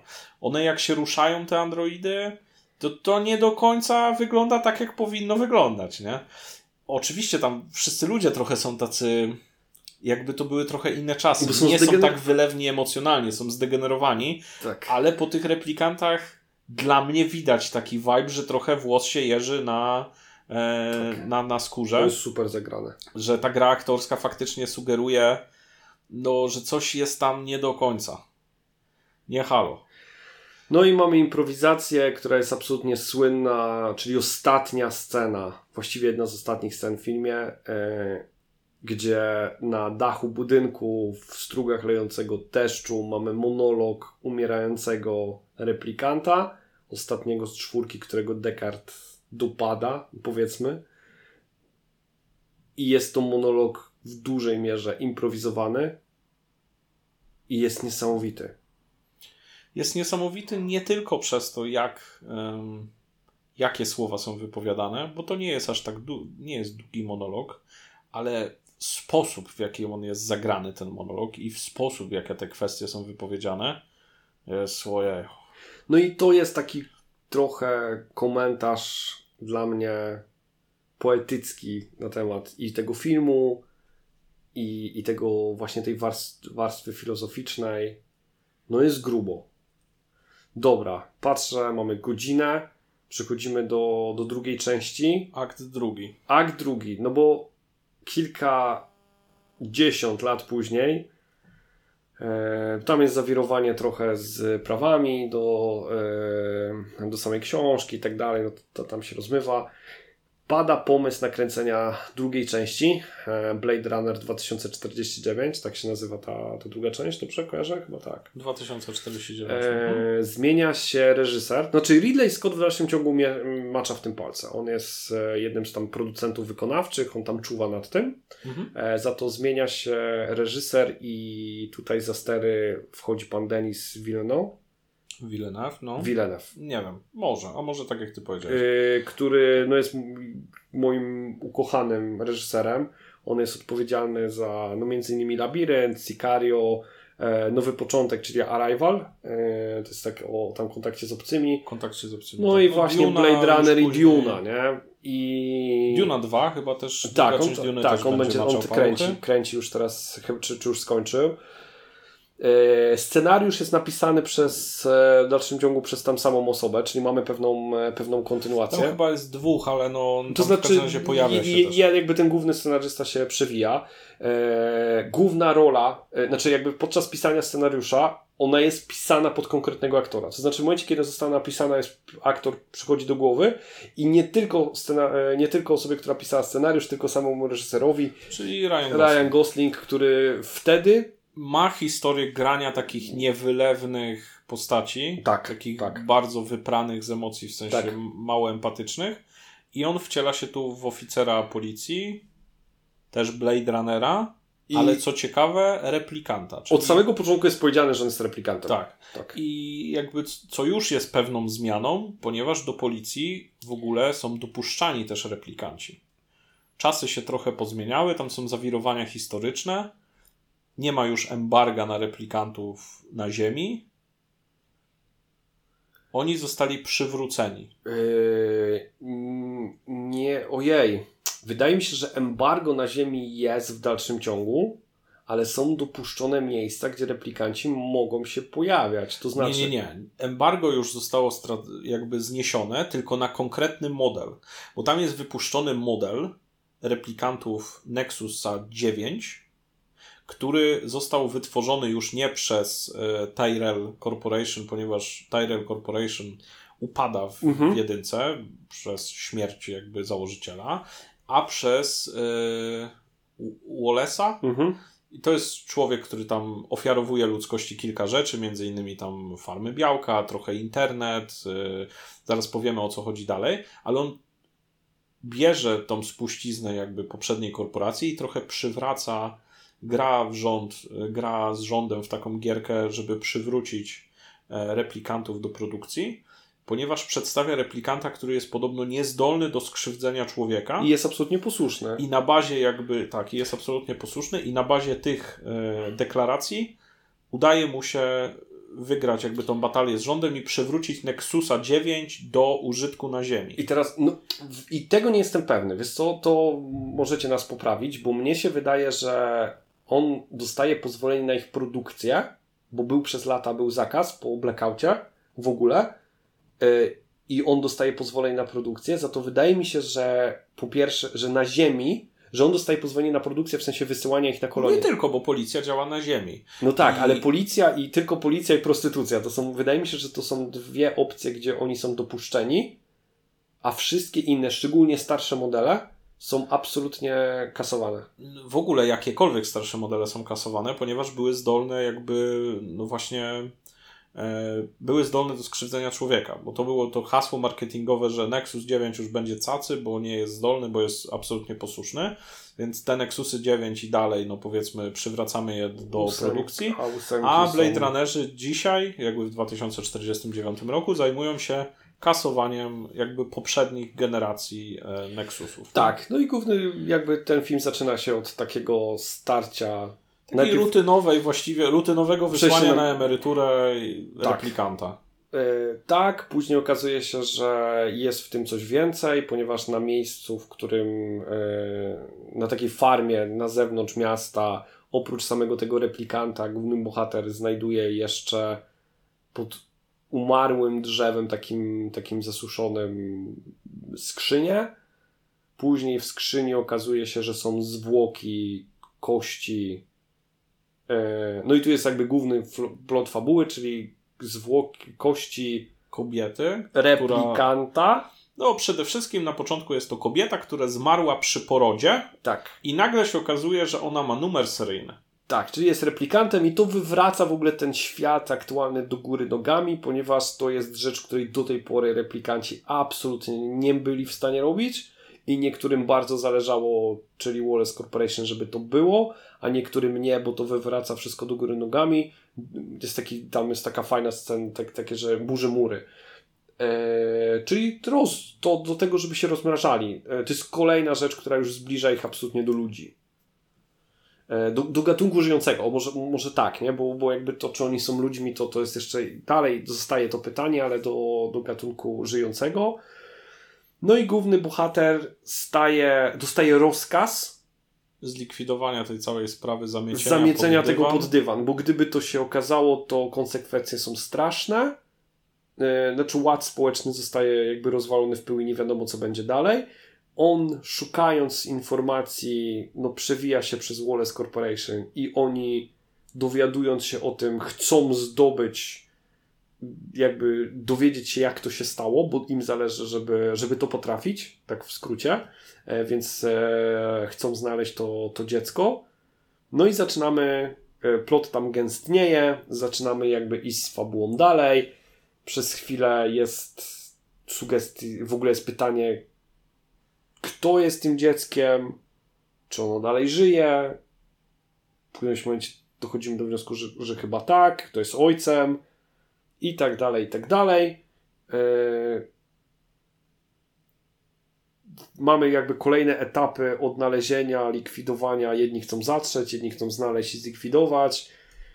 No i dochodzimy do pierwszej sugestii, że to główny bohater jest tym dzieckiem. Tak, ponieważ tam yy, we wspomnieniach głównego bohatera pojawia się pewien obiekt, yy, taki drewniany konik, żeby nie było, główny bohater zdaje sobie, że zdaje sobie sprawę z tego, że wspomnienia, które on posiada są, są wgrane. Wgrane, to nie są, są prawdziwe sztuczne. wspomnienia, są sztuczne, ponieważ on jest impli- jakby replikantem i zdaje sobie z tego w pełni sprawę, ale ten konik ma e, datę wyrytą na podkowach powiedzmy i on przy analizie miejsca zbrodni, znaczy miejsca zbrodni, miejsca wysłania na emeryturę replikanta E, znajduje pod tym drzewem właśnie te kości i późniejszym, przy późniejszych oględzinach tego samego miejsca znajduje też datę na tym drzewie. Która jest datą datę urodzenia. urodzenia Mhm. tego dziecka najprawdopodobniej. I to jest ta sama data, co on ma na koniku, nie? I Tak. tu jest taki jego pierwszy cios. Dla mnie to jest pierwszy cios w jego osobowość jako replikanta i jego pierwszy moment, kiedy zaczyna zbliżać się do, do człowieka. Bo to jest informacja, którą on postanawia zataić przed swoimi przełożonymi, czyli rozpoczyna się ten odzyskiwanie człowieczeństwa albo uzyskiwanie człowieczeństwa przez posiadanie sekretów, kłamstwa i tak dalej. Więc on tutaj zataja pewną informację przed przełożonymi, bo jest to dla niego niebezpieczny zbieg okoliczności, jak o tym mówi. On jeszcze na tym etapie nie wierzy, że to dotyczy jego, ale jest to bardzo niebezpieczne, że akurat w jego głowie jest takie wspomnienie. Mogłoby się to dla niego źle skończyć, więc Okej. zamiecione. Później mamy idealnie w połowie filmu i idealnie w połowie y, scenariusza drugi zwrot akcji. Y, Jest scena, zmie- jest miejsce, które do złudzenia, a później się okazuje, że jest dokładnie tym miejscem z jego wspomnień, do którego bohater trafia. I on odnajduje tego Fizycznie konika. ten obiekt. I okazuje się, że ten obiekt fizycznie jest w miejscu, w którym on wspomniał. Istnieje w To ogóle. znaczy, że to wspomnienie nie jest fałszywe. I to jest moment, w którym główny bohater przechodzi kolejną przemianę w tą stronę bycia człowiekiem, czyli dochodzi do niego, że to już jest bardzo niebezpieczne. To, już jest ten moment, w którym Znaczy, on... to jest ten moment, kiedy on już uświadamia sobie, że najprawdopodobniej chodzi o niego. Tak. Bo wcześniej jeszcze nasz bohater trafia do takiego instytutu, gdzie wytwarzane są, marze... wytwarzane są wspomnienia dla Jednego replikantów. z instytutów. No. Tak, i tam jest taka pani doktor, która tworzy te wszystkie wspomnienia. I on udaje się tam po to, żeby sprawdzić, czy to wspomnienie, które ma w głowie, nielegalnie pochodzi z prawdziwego wspomnienia. Czy zostało wytworzone, czy tak jak mówiliśmy wcześniej, nielegalnie pochodzi, jest to prawdziwe wspomnienie, bo, ponieważ to było tabu. Nie można było wkładać prawdziwych wspomnień w głowy To replikantów. jest, to jest ciekawe, ciekawe dlaczego. Nie wiem, nie, nie jest to wyjaśnione, może, Mhm. może w komiksach albo ten. E, no i ta pani doktor e, tak w dosyć e, empatyczny sposób faktycznie mu przyznaje rację, że, że to zostało przeżyte. Tak, Że to jest realne. prawdziwe wspomnienie. Nie? On się wtedy łamie, tam też jest taka, taka To fajna... jest pierwsza tak scena, Tak. kiedy on naprawdę pozwala swoim emocjom wziąć nad nim górę i to jest jakby super to wygląda na ekranie, bo to jest właśnie ten taki to jest mniej więcej w połowie filmu Mhm. i to jest pierwszy moment, kiedy puszczają mu nerwy. I Tak. tak. następny etap, kiedy on już nie zachowuje stoickości. Y, I teraz on zdaje sobie sprawę, że on ma wyrok na dwóch jakby płaszczyznach. Po pierwsze, e, będąc tym dzieckiem, dostał misję zlikwidowania. E, on wraca do swojej przełożonej, informuje e, o tym, że, że zajął się sprawą, że zlikwidował, kłamie absolutnie i wie, że jeżeli się o tym dowiedzą, to, to jest czapa. I druga rzecz, on nie przechodzi testu. Ponieważ w drugiej części nie istnieje już test Voida Campa, a właściwie nie jest używany. E, Znaczy, nie jest używany dla Androidów, bo tam Androidów wy, w, inaczej, się, inaczej się wykrywa. Wykrywa się sprawdzając numer seryjny na oku. Za to tam jest drugi test, który jest przeprowadzany na Androidach, na replikantach, wiedząc, że oni są. I to jest test sprawdzający, na ile oni uzyskali empatię. I jeżeli by się okazało, że ją uzyskali, To czyści się ich do ustawień fabrycznych to właściwie. bądź zabija, no nie Bądź wiadomo. wysyła na emeryturę, Bądź, no. Tak, bądź wysyła na emeryturę. I on nie przechodzi tego testu. Po tych wszystkich wydarzeniach, które były do tej pory, on zawala ten test. Zawala go i dostaje taką, z racji trochę chyba sympatii swojego swojej przełożonej, dostaje po prostu tam czas na to, żeby się ogarnął, ale zdaje sobie sprawę, że, że on nie jest w stanie tego No bo tam jest zrobić. kilka takich e, rzeczy, które się w tej akcji dzieją, które go właśnie wzburzają, bo on wcześniej jeszcze sprawdza, e, taka jest super scena, kiedy on przeskakuje oczami przez tryliony jakby tam chyba danych, danych Ko- DNA. Tam są kody DNA. Kody DNA, szukając jakby błędu jakby w tym roczniku, w tej dacie. I I wyłapuje on to tych, wyłapuje właśnie jakiś błąd, że jest mężczyzna i kobieta tych samych. o tych samych, e, tych samych kodzie DNA, co, co jest niespotykane. I on chyba tam trafia na, na y, pomysł y, pojechania do tego sierocińca. Trochę nam się chyba zaburzyła. E, zaburzył Kolejność. plan wydarzeń. Ta, znaczy tak, bo tam Nieistotne, ale później faktycznie znajduje tego konika. Wraca do swojego oddziału policji, gdzie nie przechodzi e, testu Bazowego. właściwie na bycie dobrym, dobrym pieskiem i dob, dobrym replikantem. I wykpiwa się trochę z tego, właśnie mówiąc, że sprawa została załatwiona, czyli odwraca uwagę swojej przełożonej Mhm. na to, że on jest wzburzony, ponieważ zadanie zostało wykonane. E, udało mu się znaleźć to dziecko, udało mu się je zlikwidować, tak. zamieść wszystko pod dywan. E, I w podzięce chyba za to, że wykonał zadanie, a może czas. z sympatii do niego samego, dostaje po prostu 48 godzin na to, żeby się Tak. ogarnąć. to, to on jakby postanawia wykorzystać się trochę inaczej, e, ponieważ on dalej prowadzi to śledztwo i trochę analizując kolejne tropy, trochę te, tego konika i tak dalej, i tak dalej, koniec końców znajduje miejsce i trafia do Las Vegas chyba. chyba Las Vegas, czyli jakby miejsca gdzieś tam jakiś czas oddalonego i tam odnajduje bohatera z pierwszej części, Decarda. Decarda. i nie jest to Descartes Kane, tak mi się teraz skojarzyło e, z Diablosem, e, odnajduje Decarda, który no, jakby on jakby próbuje się dowiedzieć, no, który jest ojcem tego dziecka, czyli jakby jego. No, jakby to jest ciężka miłość, bo oni się próbują zabić. Później się okazuje, że to nie ma sensu, że zabicie tego androida jest jakby poza trochę możliwościami obecnego Dekarda. E, więc siadają sobie po prostu przy kieliszku, próbują pewne rzeczy wyjaśnić, co też nie do końca się udaje, bo akcja zaczyna przyspieszać. Tak, bo jeśli chodzi o plot, no to faktycznie to dziecko, które jest poszukiwane, jest dzieckiem Decarda i Rachel, Z pierwszej części. któ- która jest, y, jak już wtedy się dowiadujemy w, w Blade Runnerze 2049, Nexusem siódmej generacji, czyli wtedy była absolutnie prototypem, nie miała y, czteroletniego... y, Ja nie wiem, czy ona nie jest jedynym Nexusem 7. Ja Tego nie znam ze świata Nie wiem, ale w, na pewno podczas y, Blade Runnera 2019 była prototypem, nie? bo Mhm. jako pierwsza miała wspomnienia, e, miała wtedy wspomnienia żyjącej osoby, nie wiedziała też o tym, że Nie jest miała replikantką, nie miała, nie miała długości życia wprogramowanej na 4 lata. E, I ona co prawda ginie przy porodzie w 2021 roku chyba. Ta tata gdzieś się pojawia. Chyba tak. Ale okazuje się, że Descartes już wtedy z nimi nie był, ponieważ jego zadanie było takie, żeby nie miał w swojej pamięci nic, co mogłoby im zagrażać, więc on się usunął z ich życia. E, I e, jakby Staje się banitą. No. tak, kochając swoje dziecko, jakby stwierdził, tam jest taki fajny, fajny tekst, fajne stwierdzenie, że żeby kogoś kochać, czasem trzeba być dla niego nieznajomym. Co super pasuje w ogóle do samej tej, do samej tej rozmowy.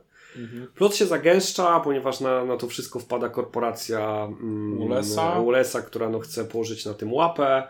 E, Descartes zostaje porwany, fenomenalna walka, kolejne złamanie bohatera, pewnie jeszcze będziemy mówić, bo cały czas nie ruszyliśmy jeszcze jednego super wątku.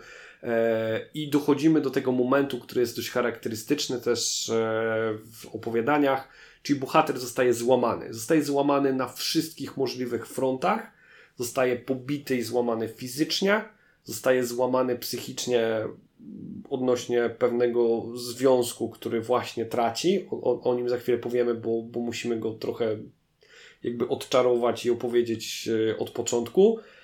No i trafia e, do takiej Ruchu oporu. ruchu oporu androidów. Ponieważ on jest przez nich śledzony, tam w Tak. jednej scenie zostaje mu podrzucony Tak. nadajnik i on Okazuje trafia się- do tak. ruchoporu go Okazuje się, że jest ruch oporu androidów e, działający na Ziemi, którzy chcą e, wolności, chcą pewnego uznania. E, oni zdają sobie sprawę z tego, co się stało, czyli wiedzą, że Przewodczyni tak, ruchu oporów nawet była przy narodzinach przyjmowała chyba ten poród. No i tutaj mamy drugi plot. Ona się, była przy narodzinach tej dziewczynki. Bo okazuje się, że to nie główny bohater jest tym upragnionym dzieckiem i to łamie tego bohatera jakby na kolejnej jakby płaszczyźnie, aż zostaje mu zabrana dusza w pewien sposób. Tak to można Tak, też interpretować. Natrafiliśmy na takie stwierdzenie, że on najpierw zostanie złamany właśnie fizycznie, psychicznie i też później Za, zostaje mu zabrana mu jego dusza. On już nie ma, nie ma nic. Pada decyzja od, odnośnie tego, że niestety Dekarda trzeba usunąć. e, usunąć z racji tego, Bo że ma wspomnienia, które mogą narazić kogoś, tak? Ja uważam, że jest jeszcze jedna interpretacja tego. Uważam, że on jest połową klucza do, re, do reprodukcji. Uważam, że to też jest powód, dla którego e, chcą go usunąć, żeby to nie wpadło w ręce korporacji. No to też ma sens, chociaż z drugiej strony też sami pozbawiają się tego klucza, nie? E, możliwe, że oni go mają nie? w jakiś inny, inny sposób. E, mamy kulminacyjną walkę, e, mamy walkę między właśnie jakby głównym bohaterem i takim asasynem właśnie y, korporacji, super też zagranym. Kurde, już spłacam, sp- bo jakby też patrzę na zegarek i będziemy musieli zrobić przerwę i dać wam czas na odciapnięcie przed tą drugą częścią.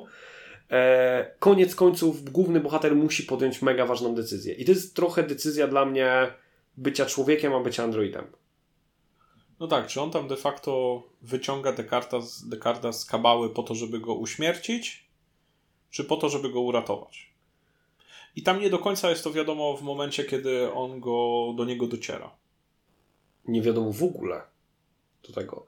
Tam jest w ogóle jeszcze jeden fajny wątek, który nie trafił do scenariusza a propos wody, ale to już Słyszałem o tym wątku. że, że, że on miał drugie wspomnienie, nie? że on się boi wody.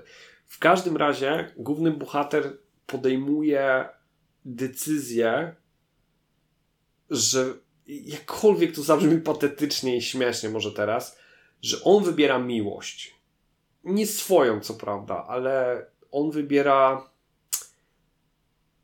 możliwość pojednania i zbudowania związku i miłości ojca z córką i ponieważ on już rozgryzł tą, jakby rozgryzł e, tą zagadkę, kto jest tym dzieckiem i on zabiera Descarta do tego i tam kończy swój żywot. No tak, ponieważ on w ramach y, tego ostatecznego pojedynku zostaje śmiertelnie ranny. No już wcześniej będąc na granicy. I to jest właściwie już taka jego droga no, ku, ku swojemu końcowi. On sobie jakby zdaje z tego totalnie sprawę.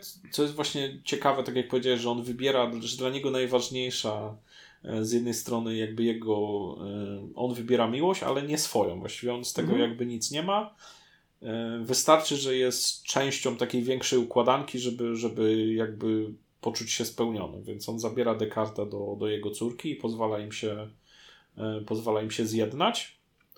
I tam jest taka scena, kiedy na, na schodach właśnie Descartes wchodzi do, do swojej córki, która no jest jakby tym doktorem, lekarzem, która tworzy Mhm. wspomnienia, a on na tych schodach jakby no kona. Nie? I tam jest jeszcze taka symbolika tej sceny, że e, no nie, nie często to widzimy akurat w tym filmie, ale pada śnieg taki śnieżno-biały faktycznie. No i symbolika jest taka, że on doznaje w pewien sposób, jakby jego życie nabiera znaczenia, Jakby miał. AK doznaje w niebo wstąpienia, w sensie jakby jednak ma odzyskuje duszę. duszę. Nie?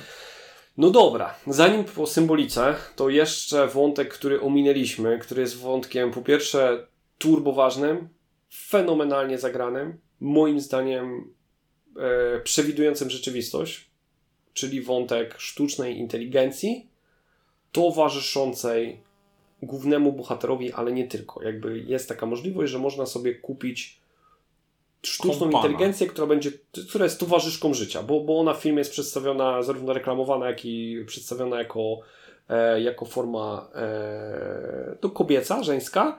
Ona jest niesamowicie zagrana przez Annę de Armas. Y, Powiedzieliśmy już wcześniej właściwie, że Blade Runner to jest takie dzieło, które pozwala nam poczuć empatię do czegoś, co na pierwszy rzut oka jakby nie powinniśmy do tego czuć empatii.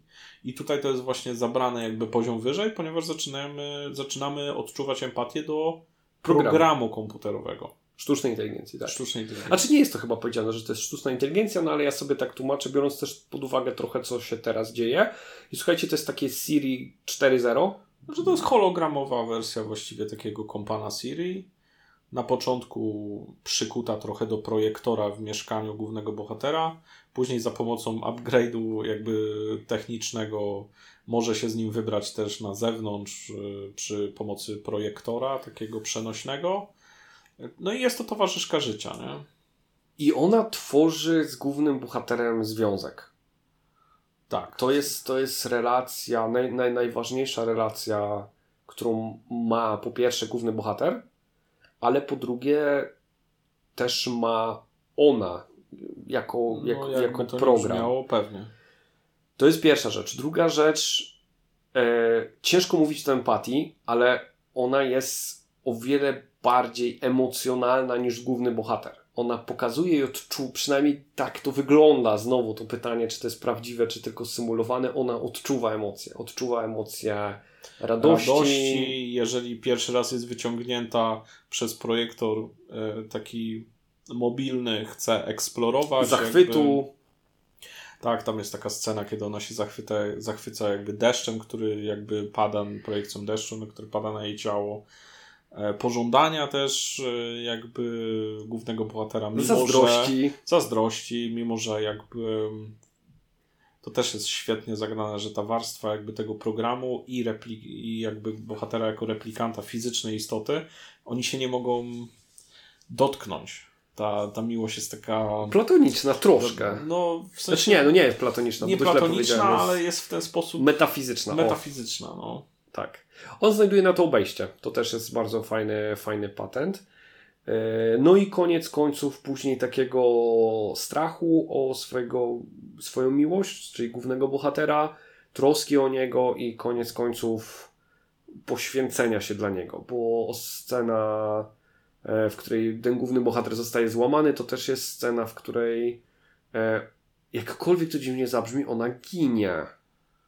Tak. Tam no, jest bo tam jest wytłumaczone taki dlaczego. motyw, że on zgrywa wszystkie jej dane z fizycznego projektora, który ma w mieszkaniu, do tego mobilnego, żeby nie można było odczytać z niej żadnych danych i na przykład wyśledzić go w ten sposób. Tak. No i ten projektor zostaje zniszczony. Nie?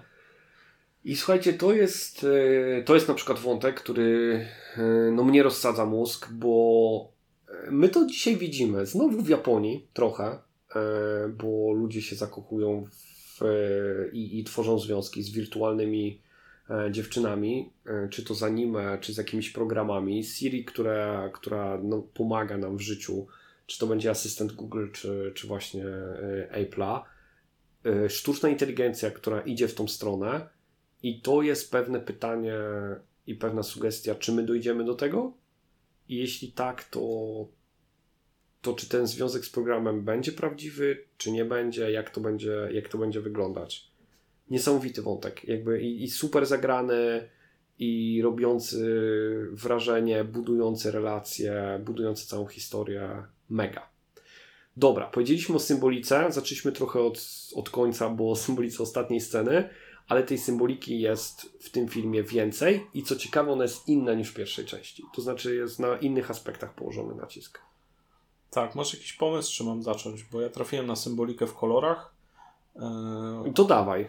Dobra, ja trafiłem w, w ramach jakby omówienia tego filmu, tam jeden z fanów miał taką teorię i faktycznie to ma ręce i nogi, Potwierdzone to jest przez e, reżysera. tak? Okej. Znaczy reżyser powiedział, że kolory mają znaczenie, ale on ich nie wytłumaczył. Okej. Znowu nie traktujmy siebie jak debil. No jasne. Jest e, symbolika kolorów w tym filmie i ta teoria mówi o tym, że głównie pojawia się symbolika koloru żółtego i czerwonego Mhm. i za każdym razem, kiedy nasz oficer Kay e, albo Joe, jak później się nazwał, trafia w scenach na kolor żółty, Mhm. to przybliża się do rozwiązania zagadki i Mhm. stąd niektóre kadry tam e, pierwsze pierwsze wysłanie na emeryturę e, replikanta jest w takim żółtym e, tam, tam się pojawia żółta taka taka. przybudówka ala, ala szklarnia powiedzmy z takim żółtym światłem jest żółty e, kwiatek przy tym zmarłym drzewie gdzie znajduje się skrzynia ze szczątkami Rachel więc wszystkie te motywy z kolorem żółtym przybliżają naszego bohatera do rozwiązania zagadki, a wszystkie sceny, w których pojawia się kolor czerwony na przedmiotach albo w tle, albo mhm. gdziekolwiek, to są jakby przeszkody na drodze głównego bohatera do rozwiązania tej zagadki. I tu jest jeszcze ten ciekawy zabieg, bo, bo większość antagonistów ma jakieś tam aspekty czerwonego koloru albo noszą na sobie ten na przykład nadzorca sierocińca ma wokół taki czerwony mhm. szalik i on mu nie chce e, podać informacji tam ze swoich ksiąg powiedzmy a propos imion i nazwisk dzieci albo coś takiego. Ta księga, w której zostają wyrwane kartki właśnie e, z zapisu z dzieciakami z sierocińca ma czerwoną e, okładkę. E, I tu jest taki taki zabieg, że kiedy, kiedy oficer K już odnajduje Dekarda, to cała ta lokalizacja, w której Dekard się znajduje, Las Vegas, z racji tego, że tam chyba tam jest to wytłumaczone napromieniowaniem, jest brudna bomba, no tam, tam jest taki jest pył. E, taki pył i całe to tło w kadrze jest koloru pomarańczowego, czyli złożenia koloru żółtego i czerwonego i to dzieje się dlatego, ponieważ Descartes jest kluczowym elementem do rozwiązania tej zagadki, ale nie może mu też żadnych informacji powiedzieć, bo chroni jakby swoje, no swoje dziecko i też ich nie zna. I tu jest super ten zabieg symboliką e, nagrany. Nie wiem, czy masz jeszcze jakąś albo symbolikę, albo coś o kolorach? E, nie, o kolorach, e, znaczy w ogóle o symbolice, chyba te kolory są takim, e, takim faktycznie na największym. Ja chciałem zwrócić i o kolorach też nic nie mam więcej. O samej symbolice dla mnie ten symbol muru, który jest powiedziany w jednym z takich dialogów, monologów, że cała, cały ten świat jest zbudowany na podziale i jeżeli się okaże, że tego podziału nie ma, to, to po prostu to idzie wszystko w cholerę.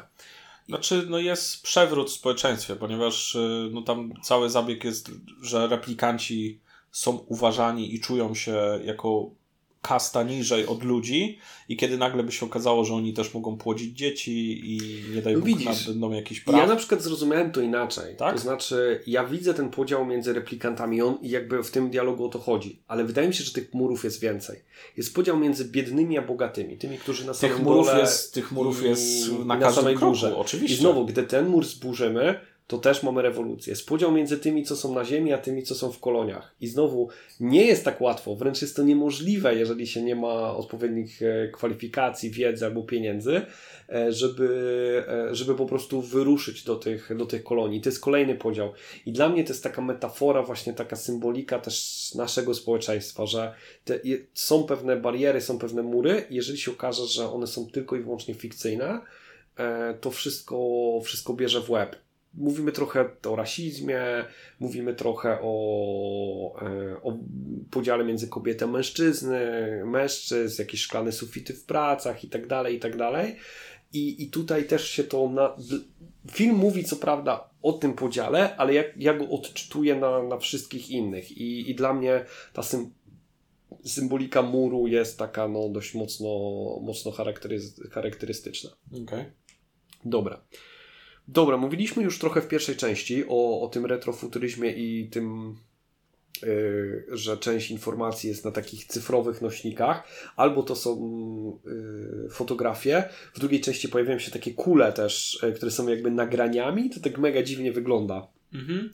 To się bierze jeszcze z jednej rzeczy. Tam między pierwszą a drugą częścią ma miejsce pewien incydent, czyli blackout, nie? Tak. I tam jest oddział replikantów, włamuje się do siedziby Wallace albo Tyrell. On jest zrobiony, do, to jedna animacja, jedna z animacji o tym mówi. Tam jest e, taki atak, on jest kurczę, jakby dwutorowo poprowadzony. Z jednej strony jest poprowadzona rakieta, e, która i z EMP, sygnałem, który wypierdziela po prostu mhm. całość, a z drugiej strony jest fizyczny atak i podłożony no, ładunek wybuchowy, tak to nazwijmy, e, pod databanki, czyli miejsca, w którym e, informacje się składuje.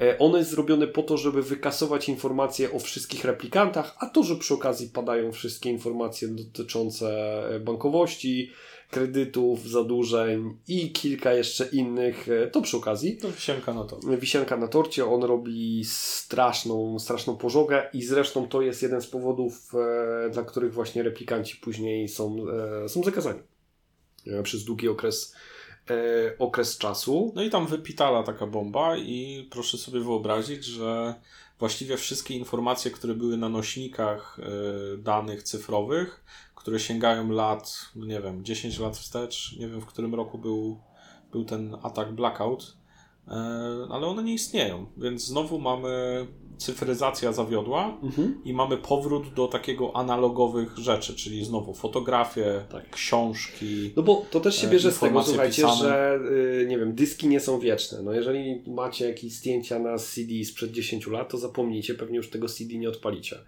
E, więc to też nie jest tak, że rzeczy, które są nawet cyfrowe są wieczne. Nagle się okazuje, że właśnie papier, fotografia e, mogą, mogą przetrwać dłużej i znowu to jest fenomenalny element światotworzenia, tak? bo on tłumaczy na przykład tą stylistykę, tłumaczy retrofuturyzm, tłumaczy pewne, e, pewne decyzje. Tego światotworzenia w dwójce, która oczywiście no, nabudowuje i, i z takim bardzo dużym szacunkiem, też jest sporo, bo mamy tamę, e, gdzie zresztą jakby nad tą wodą ta ostatnia scena, ta walka się, się toczy, czyli próbę powstrzymania e, szalejących tsunami i, i jakby tego, że częściowo to miasto jest, e, jest zalane. W dalszym ciągu mamy neony, w dalszym ciągu mamy ten wpływ kultury ym, azjatyckiej, bo nie wiem, czy zwróciłeś uwagę, część napisów nie tylko na ulicach, na neonach jest, ale e, dokumentów e, głównego bohatera, jak on wypełnia raport. To część A, to jest po, a, widzisz, część jest po angielsku, a część jest właśnie, nie wiem, czy to jest kanji, czy jakby japońskie, czy, czy jakby wzorowane na tym. Jak on przechodzi przez raporty, to, to tak jest. Znowu kolejne elementy światotworzenia. Pierwsza scena dzieje się na farmie e, białka, czyli po prostu hodowli syntetycznych robali. E, Co jest świetnym w ogóle kadrem, ponieważ to jest kadr na rozciągające się właściwie po horyzont farmy, które nie mają nic wspólnego z naturalną farmą, Tak. jakby z bycia farmerem. To są świetnie, bo to na pierwszy rzut oka wygląda jakby to były połacie no jakby plonów i farm i jak się dłużej na to przyjrzymy, to tam absolutnie nie ma nic naturalnego w tym. tak, tak, tak. Wciąż to jest szaro-burę, tam nie ma grama zielonego, tak jak mówisz. I... Okej. Dokładnie tak jest. Więc światotworzenie, znowu kolejne są takie sceny, gdzie jest pokazane miasto, e, gdzie są pokazane e, zalane właśnie ulice, gdzie są te budki pokazane, czy, czy takie stragany, gdzie mm, uliczni czarodzieje prawie że y, tworzą zwierzątka, tak? Y, czy, czy wytwarzają e, sztuczne rzeczy. Następne takie światotworzenie jest, kiedy oficer Kay wraca do swojego mieszkania i jest takie pokazane totalne przeludnienie, że tam ludzie mieszkają właściwie na każdym metrze korytarza. to jest cyberpunkowe blokowisko. Graliście w cyberpunka i jakby, mieszka, jakby tam to mieszkanie w jednym z bloków, to jest dokładnie to. Że tam absolutnie już uprzywilejowanym ktoś jest, jak ma tam mieszkanie, a trzy czwarte tego bloku jeszcze mieszka na tym korytarzu. Nie? Tak, jest kolejne e, pokazane, jak bardzo ci androidzi e, są szykanowani. Jeżeli ktoś wie, że jest androidem, to nie wiem, wyzywają cię łącznie z twoich kolegów na, w posterunku. e, Na komisariacie, jak on idzie i, Tak. i, on nie ma prawa na to odpowiedzieć. Ma wyrysowane, czy tam wyryte Obelgi na na drzwiach. drzwiach. nie? Mhm. Więc mało tego, bo to też jest kolejna rzecz, no to nie, jakby ludzie głównego bohatera szykanują, androidzi też, e, no bo on na nich poluje, więc oni sami też no nie czują do niego sympatii, zresztą tam jest taki, e, taki tekst, jak to jest zabić jednego ze swoich, nie? i ten główny bohater też mówi, że on nie jest taki jak oni, on, on Bo on nie ucieka. bo on nie nale... on na początku filmu mówi, że on nie należy ani do jednego, ani do drugiego świata. Dopiero później się trochę do jednego i drugiego przekonuje. Co jest ciekawym konceptem, bo bohaterem tego filmu, gdzieś gdzie znalazłem taką informację, że jest taki kulturowy middleman, nie? taki człowiek środka, taki szary Jedi z Gwiezdnych Wojen, który... Joe. Taki zwykły taki Joe. zwykły Jan Kowalski, nie? który właśnie ani mu nie jest po drodze z tą całą hierarchią, która Mhm. i tym prawem, które y, próbują zapanować jakby policja i w On ogóle jest trybikiem tam. e, korporacje, jaki nie jest mu po drodze tak naprawdę z rebelią replikantów. On po prostu jest po środku. Dla niego. Jest to w Andorze. Tak, on gra trochę na, na jedną stronę, trochę na drugą. Jest nielubiany i przez tych, i przez tych. I koniec końców jakby wybiera własną drogę prowadzącą do jego jakby takiego wewnętrznego celu. Okej. Dobra, mamy symbolikę. Mówiliśmy o tej e, retrofuturyzmie. E, jeszcze ostatnie słowa, zanim zrobimy sobie krótki odpoczynek e, i zamkniemy to omówienie filmów. Dwie rzeczy. Pierwsza, budowa scenariusza i co za tym idzie, budowa scen. My będziemy mówić w kolejnych odcinkach trochę o budowie w ogóle scenariuszy, ale ten scenariusz jest książkowy. Mówię o to, drugiej części. E, zwroty akcji, nabudowanie pewnych rzeczy. Czy Plot tam, znaczy twisty. tam jest właściwie taka bardzo klasyczna budowa jak dramatu greckiego. No jest, są, jest podział na akty, jest podział na z, zwrot, zwroty jakby punkt kulminacyjnym, rozładowanie akcji. Z łamanie głównego bohatera, później jego takie odbudowę. Wszystko jest właściwie z podręcznika do scenopisarstwa. I będziemy o tym mówić, więc jak będziecie słuchać na, na, następny, następnego naszego od, odcinka o książce, e, znaczy nie wiem, czy to będzie stricte następny, ale jeden z następnych, e, to wróćcie później sobie do tego filmu, obejrzyjcie jeszcze raz i zobaczcie, jak on jest czasowo skonstruowany. On jest długim filmem. No, Już mówiliśmy, on trwa 2,40. 2 godziny 40 E, minut. I teraz e, o tym tempie, bo są zarzuty, że on też jest wolny. I na przykład oglądamy scenę kulminacyjną w środku, e, gdzie on szuka swoje, no, jednego ze swoich wspomnień, znaczy no jakby tego konika, tak, no, to już o tym mówiliśmy. I to jest scena, w której on idzie, Wyciąga szuka- konika z popiołu i jest wielki e, jakby realizacja na, na twarzy właściwie głównego zajmuje bohatera. to w scenariuszu, scena- w scenariuszu to są dwa zdania, Tak, i, i scena jakby na kadrach zajmuje ponad 4 minuty. jest przeciągnięta, to mało powiedziane, ale ona jest w pewien sposób nabudowana. I to mówiliśmy, i zresztą będziemy mówić w drugiej części. Jeżeli chcecie, żeby coś miało kopa, to to trzeba nabudować. I do tego potrzebny jest czas. Śmierć e, AI, Joy, jest nabudowana przez wszystkie Przez 3 czwarte przez filmu. 3 czwarte filmu. Wydźwięk plot twistu, jak ważne jest to dziecko, a później zburzenia tego, że to nie jest on, jest nabudowane. E, Ja nie powiedziałem przypadkowo o tym, że mu zabrali duszę, dlatego że tam wcześniej pada takie stwierdzenie, że jeżeli coś się urodziło, to ma duszę. Poza tym to nabudowanie tutaj jest jeszcze świetne, bo ono jest idealne. Jakby ten plot twist z tym, że on nie jest jednak tym dzieckiem niespodzianką, e, jest genialny też pod tym względem, że to jest ostatnia rzecz, której ten bohater się jeszcze trzyma. Tak. On już został pobity, został psychicznie zniszczony. To jest ostatnia rzecz, którą on ma, i dopiero wtedy jest mu to zabrane. No, jakby Więc tam jest mm, wszystko idealnie zrobione. Dobra, czyli mówiliśmy konstrukcja, nabudowanie pewnych, e, pewnych scen, niespieszność, światotworzenie. Czy coś jeszcze a propos filmu? Jednego Jeśli chodzi o takie konkretne sceny, ja chciałem o tym mówić już do RPGów, ale zajmijmy się jakby rozbiórką sceny tutaj. Jest taka scena też, ona jest genialna z dwóch powodów. Początek filmu, czyli, e, czyli scena e, wysłania na emeryturę replikanta. No tam główny bohater przychodzi sobie do niego do domu troszkę wcześniej niż, Mhm. e, niż, niż dany adwersarz, ponieważ on jeszcze jest w tej szklarni i tam kończy swoją pracę. I po pierwsze, kiedy oni się spotykają, to tam jest super na kadrze gra świateł, ponieważ są, w tym pomieszczeniu są dwa okna i jedno znajduje się za plecami e, naszego oficera, a drugie znajduje się oświetlając e, tego adwersarza, tego replikanta i to są jedyne dwa źródła światła w tym pomieszczeniu. I oni w ogóle w jednym z tam kadrów w ogóle są tłem. Znaczy nie, nie, nie tłem, oni są po prostu w cieniu. Jeden i drugi. Siedzi Tak. w cieniu. Tak. Absolutnie jest tylko zarysowanie jego czarnej sylwetki, ponieważ on jest totalnie zaciemniony. I zaraz później następuje między nimi pewna konwersacja, i to jest Bardzo grzeczna i bardzo spokojna. fajny dialog, bardzo spokojny.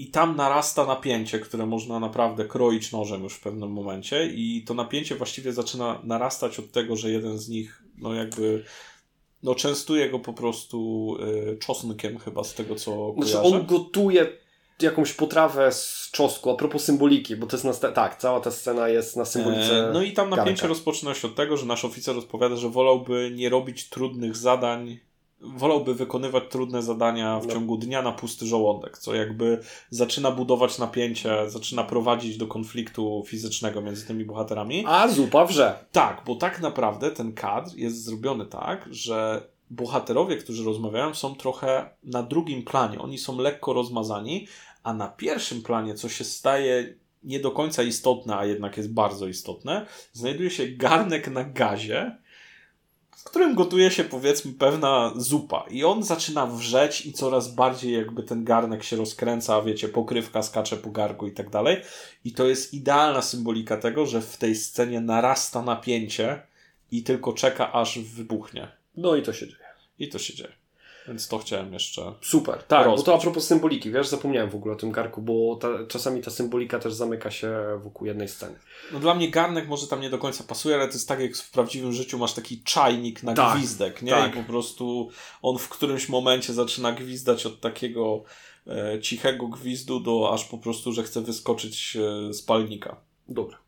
Słuchajcie, omówiliśmy dwa filmy. Yy, Jeżeli ich nie oglądaliście do tej pory, to popełniliście straszny błąd, bo po pierwsze wysłuchaliście podcast, jest masa spoilerów i zepsuliśmy wam e, chyba super, super seansy. Jeżeli je widzieliście, to polecam zobaczyć jeszcze raz, spojrzeć trochę z innej perspektywy. Ja uważam, że jeden i drugi film są filmami epokowymi, są absolutne, absolutnie kultowe, stworzyły nowy gatunek. E, Właściwie pierwszy, cyber, pierwszy Blade Runner e, no, dał podwalinę pod cyberpunka. Nie tylko, ale, ale w dużej, znaczy no nie tylko on, ale, e, ale w dużej mierze to, to te wpływy u niego tutaj widzę. Drugi film e, dla mnie jest arcydziełem. On nie zarobił na siebie, bo on bardzo szybko, to była pandemia, on bardzo szybko też e, wszedł do streamingów. E, I chyba dopiero, dopiero później został, został tak doceniony. 2017 rok to jeszcze nie A, to nie było pandemii, ale tam było coś takiego, Oni że... coś przestrzelili, w sensie on się niezbyt dobrze przyjął w kinach, za to oni- bardzo dobrze się u krytyków przyjął. Tak.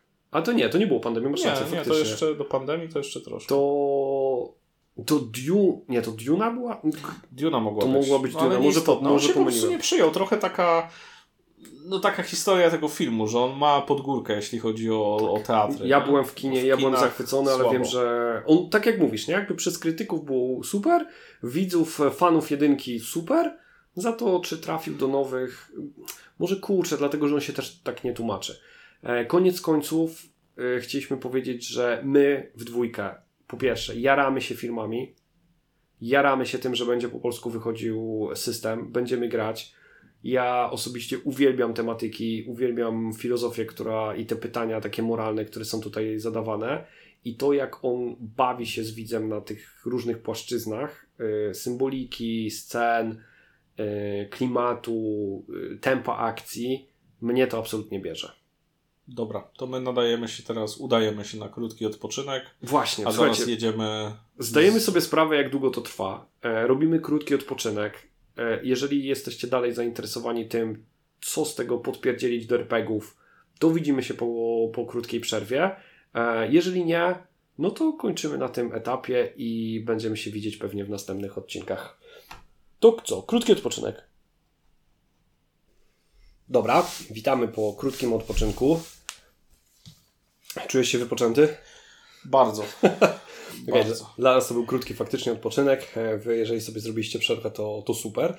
No to teraz ta druga część naszego podcastu, czyli co z Blade Runnera podpierdzielamy do RPGów. I nie chciałbym, żebyśmy do końca mówili o świecie, o konkretnych e, mechanikach, bo to będzie w systemie i, i to już ktoś za nas zrobi, a to wydaje mi się, że jest tu dużo rzeczy uniwersalnych, które można sobie do różnych systemów e, podebrać, do różnych stylów opowieści i, i o takich rzeczach chciałbym trochę powiedzieć. No to mów. No to mówię. Czyli ja zaczynam. Dobra. E, pierwsza rzecz. Mm, bardzo mi się podobało w tym filmie i, i to biorę sobie do RPGów i ja od jakiegoś czasu już tak staram się grać. Czyli budowanie settingu i budowanie świata. I nie chodzi mi o to, że mistrz gry wcześniej, czy tam z graczami siadamy, ustalamy gdzie co, jaka jest wyspa i, i co się stało, ale podczas gry poszczególnymi scenami, które z punktu widzenia czasami na akcji nie wnoszą nic wielkiego, budujemy klimat świata. I to było to, co mówiliśmy, że w jedynce mamy scenę, gdzie bohater sobie czeka, a my opowiadamy, jak, jak musi czekać, jak jest kolejka, jak ktoś właśnie krzyczy o kolejne zamówienie, jak już miał wejść, ale ktoś wszedł na jego, y, usiadł na jego miejscu, jak płynie ta rzeka ludzi, nie tylko woda płynie z góry, ale rzeka po prostu ludzi, którzy przewijają się takich bezmiennych w lewo i prawo. Yy, w drugiej części też, yy, też takie sceny, kiedy on na przykład leci i te billboardy, zresztą w jedynce też jest, te billboardy, które go atakują reklamami, one czasami jedyny ich cel jest zbudowania, zbudowanie pewnego klimatu, pewnego settingu i za pomocą opisu Mm, zbudowania pewnego uczucia, które nie warto mówić wprost. Na zasadzie tu jest dużo ludzi, tu jest gęsto od zaludnienia. Mm. Można to zrobić opisem. Czyli setting albo, albo świat, który nie musi wprost się jakby opowiadać, tylko może to pokazać. Tak, robisz scenę, robisz opis, robisz konkretną, która nie napędza akcji do przodu, ale opowiada coś o tym świecie i daje pewne, pewien klimat warto poświęcić na to czas, bo powiedzenie wprost niektórych rzeczy, na zasadzie tu jest futurystycznie, tu jest dużo ludzi, nie da wam takiego efektu. I ten film, dru druga część szczególnie, nie, jest super długi, 2,40. I dla, zgodzę się, że nie dla niektórych jest ta akcja nie jest taka spieszna i można było to skrócić. Dla mnie straciłby. I, I to jest rzecz, którą ja sobie z tych filmów zabieram, czyli dosłownie w trakcie robienie krótkich stawek, opowiedzenie coś o świecie. Jeżeli gracze chcą do tego dorzucić, super.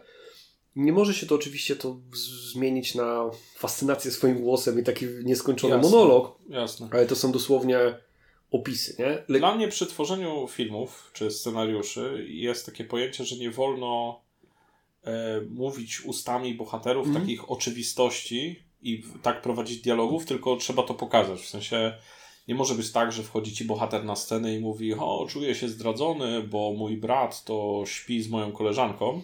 Bo to są takie dialogi, które budują ci tą scenę, ale one są absolutnie beznadziejne i to trzeba w filmie pokazać. I tutaj to, to samo. Możemy przemycać jakby to światotworzenie, czy, czy jakby pokazywać ten setting, przy okazji niektórych rzeczy. Nie musimy tego opowiadać wprost, tak jak powiedziałeś, o, ale tu dużo ludzi. Możemy to pokazać, nie musimy tego mówić i to dużo łatwiej jest przełknąć, dużo lepiej przechodzi. Z punktu widzenia mistrza gry, wykorzystujcie te momenty, kiedy gracze mówią, dobra, to my gdzieś jedziemy. No to opisz, co się dzieje za oknem. To my chcemy coś zjeść. No to opisz, jak ta budka wygląda i co to za jedzenie i co się dzieje wokół. Zrób to dosłownie trzema, czterema zdaniami, ale zrobi to fajny efekt. Co to widzisz? Powiedziałeś, ważną rzecz, bo można to zrobić też z perspektywy gracza. Oczywiście, bo tak jak powiedziałeś e, tutaj przy mistrzu gry, że możesz opisać, jak wygląda ta budka z jedzeniem, możesz spytać gracza, może gracz wyjdzie z taką inicjatywą, mając już powiedzmy jakiś pomysł na, e, na setting tego miasta, na wydźwięk tego, co się dzieje tutaj na przykład w stolicy jakiegoś imperium, może sam opisze ci, jak wygląda ten kowal, albo czy to jest duży zakład, czy mały zakład, czy ta budka z jedzeniem, czy ten kucharz to będzie tam znamienity, czy może jakiś jakiejś innej rasy niż człowiek. Może sami już gracze będą e, łapać te pomysły, mhm. jeżeli wszyscy jesteśmy na tej samej stronie. Nie? Druga rzecz, dajcie też graczom szansę na y, opowiedzenie czegoś, o swoich postaciach, ale znów nie wprost. I tu z kolei mam dwie sceny takie, takie w głowie. Pierwsza scena z drugiej części Blade Runnera, czyli ten moment, kiedy on y, myje ręce i oko pod zlewem na samym początku. Mhm. Y, która robi to metodycznie, y, nie przywiązuje do tego wielkich emocji, trochę mówi to o bohaterze. Nawet trzy mam sceny. Kolejna, jak on przysypia za, za sterami samochodu. No bo tam, tam, sam początek jest taki, że jest opis i on po prostu... A właściwie jak się budzi bardziej mnie to y, uderza, bo tam jest taka scena, że faktycznie on gdzieś tam, no leci chyba na tą pierwszą tak, y, tak. likwidację i on jest tam uśpiony i ten auto go jakby budzi i on tak zupełnie bez emocji jakby się rozbudza. To tak. jest takie mechaniczne. Widzisz, fenomenalne. Jak teraz zaczynamy się wymieniać, to wpadają mi kolejne, kolejne sceny, chyba w większości z, z dwójki. Jak jest awaria e, tego, sam, tego jego pojazdu i on po prostu stara się go opanować, znaczy stara się go opanować, ale robi to wszystko książkowo, mechanicznie, tak bardzo zero-jedynkowo. On spada, prawda, jest szansa, że się rozbije i zabije i w ogóle nie robi to na nim, nie robi to na nim wrażenia. Robi to większe wrażenie właściwie na jego wirtualnej dziewczynie, tak, która próbuje go tak. później rozemocjonowanym głosem obudzić z, tak, z tej tak, sytuacji. Mo- Trafiłem na takie piękne stwierdzenie, że w tym filmie jakby e, ten oficer jest jak podręcznik że on robi wszystko idealnie według książkowo, za to, za to w połowie ten podręcznik zmienia się w poemat. Tak że zaczyna jakby wierzyć, że coś jest więcej i to jakby pokazuje tą metamorfozę tak, bohatera. I tak sobie myślę, że to super mogą zrobić gracze, bo tutaj zrobili to aktorzy, że jeżeli ja przez pierwszą część kampanii, sesji jestem takim zimnym, wypranym z emocji, pokazuję i w którymś momencie wybucham, no to wtedy będzie miało to większy efekt. Ja nie muszę wracać do domu i mówić, jestem zmęczony, tylko jeżeli ciężko odetchnę, wykładam nogi na stół, wyciągam papierosa i przymykam oczy, to jestem za pomocą pewnego opisu zrobić w więcej. Nagrać właściwie to samo, co byś powiedział, tylko dużo, dużo lepiej. I tutaj jeszcze poruszyłeś już następną kwestię, która jest warta powiedzenia, że jeżeli będziesz grał takiego człowieka, który jest niezbyt wylewny, który nie okazuje emocji i w pewnym momencie przez swoje zmiany wybuchnie, to będzie tego mocniejszy wydźwięk. Dlaczego? Bo jest nabudowanie tej sceny. Mhm. I tutaj w tym filmie to się pokazuje, że ten bohater jest bardzo poz... no, trochę wyprany z emocji, tak się wydaje. I kiedy on naprawdę wybucha na tym ekranie, to można wyskoczyć po prostu z fotela, bo jest to nabudowane. Okej, okay, no właśnie, no to przejdźmy do drugiego punktu, e, bo to też fajnie, fajnie o tym wspomniałeś, czyli nabudowywanie pewnych wydarzeń. To jest trudne w RPG. To jest trudne dlatego, że improwizujemy, nie zawsze wiemy w którą stronę. Ok, mistrz gry ma jakiś scenariusz, ale to nie chodzi o to, żeby prowadzić za rękę. Za to... Ja bym powiedział, że to często często dzieje się od strony gracza, dla mnie. Może dlatego, że ja gram częściej, mhm. ale już mówiliśmy o tym, że zbieramy często amunicję jakby z tego, co robią inni gracze i z tego, co mówią o sobie mhm. i o świecie i jak go rozumieją. I dla mnie to jest właśnie to narzędzie, że ja po prostu bardzo takie informacje sobie zbieram i decyduję z pełną premedytacją, na czym będę grał i z kim. I to, czy mi to zajmie resztę sesji, czy mi to zajmie kilka sesji, jeżeli to jest na przykład kampania, to ja do tego dążę. I to dążę niespiesznie do tego. Mhm. Nie potrzebuję od razu przeskoczyć do sceny kulminacyjnej, ponieważ ona będzie do dupy, no. Muszę to nabudować, więc mhm. jakby bardzo ważne od strony gracza jest dla mnie określenie, czym ja chcę grać na najbliższy czas i z kim na przykład, albo jakim motywem tej kampanii czy tej sesji będę grał, albo jakim przeżyciem wewnętrznym kogoś przy stole bądź swoim własnym będę grał.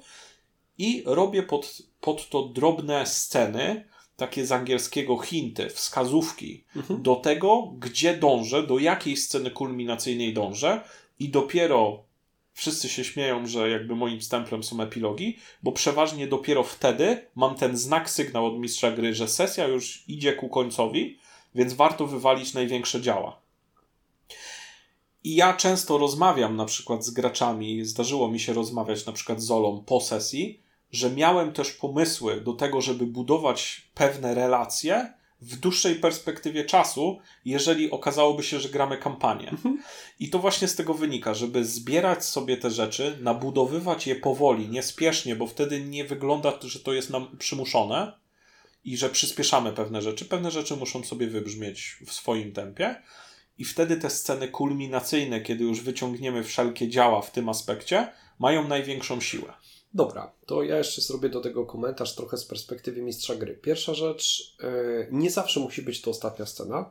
Oczywiście. E, więc e, to też warto. Ja dam taki konkretny przykład, jak z perspektywy mistrza gry nabudowywałem pewną scenę przez chyba 6 sesji.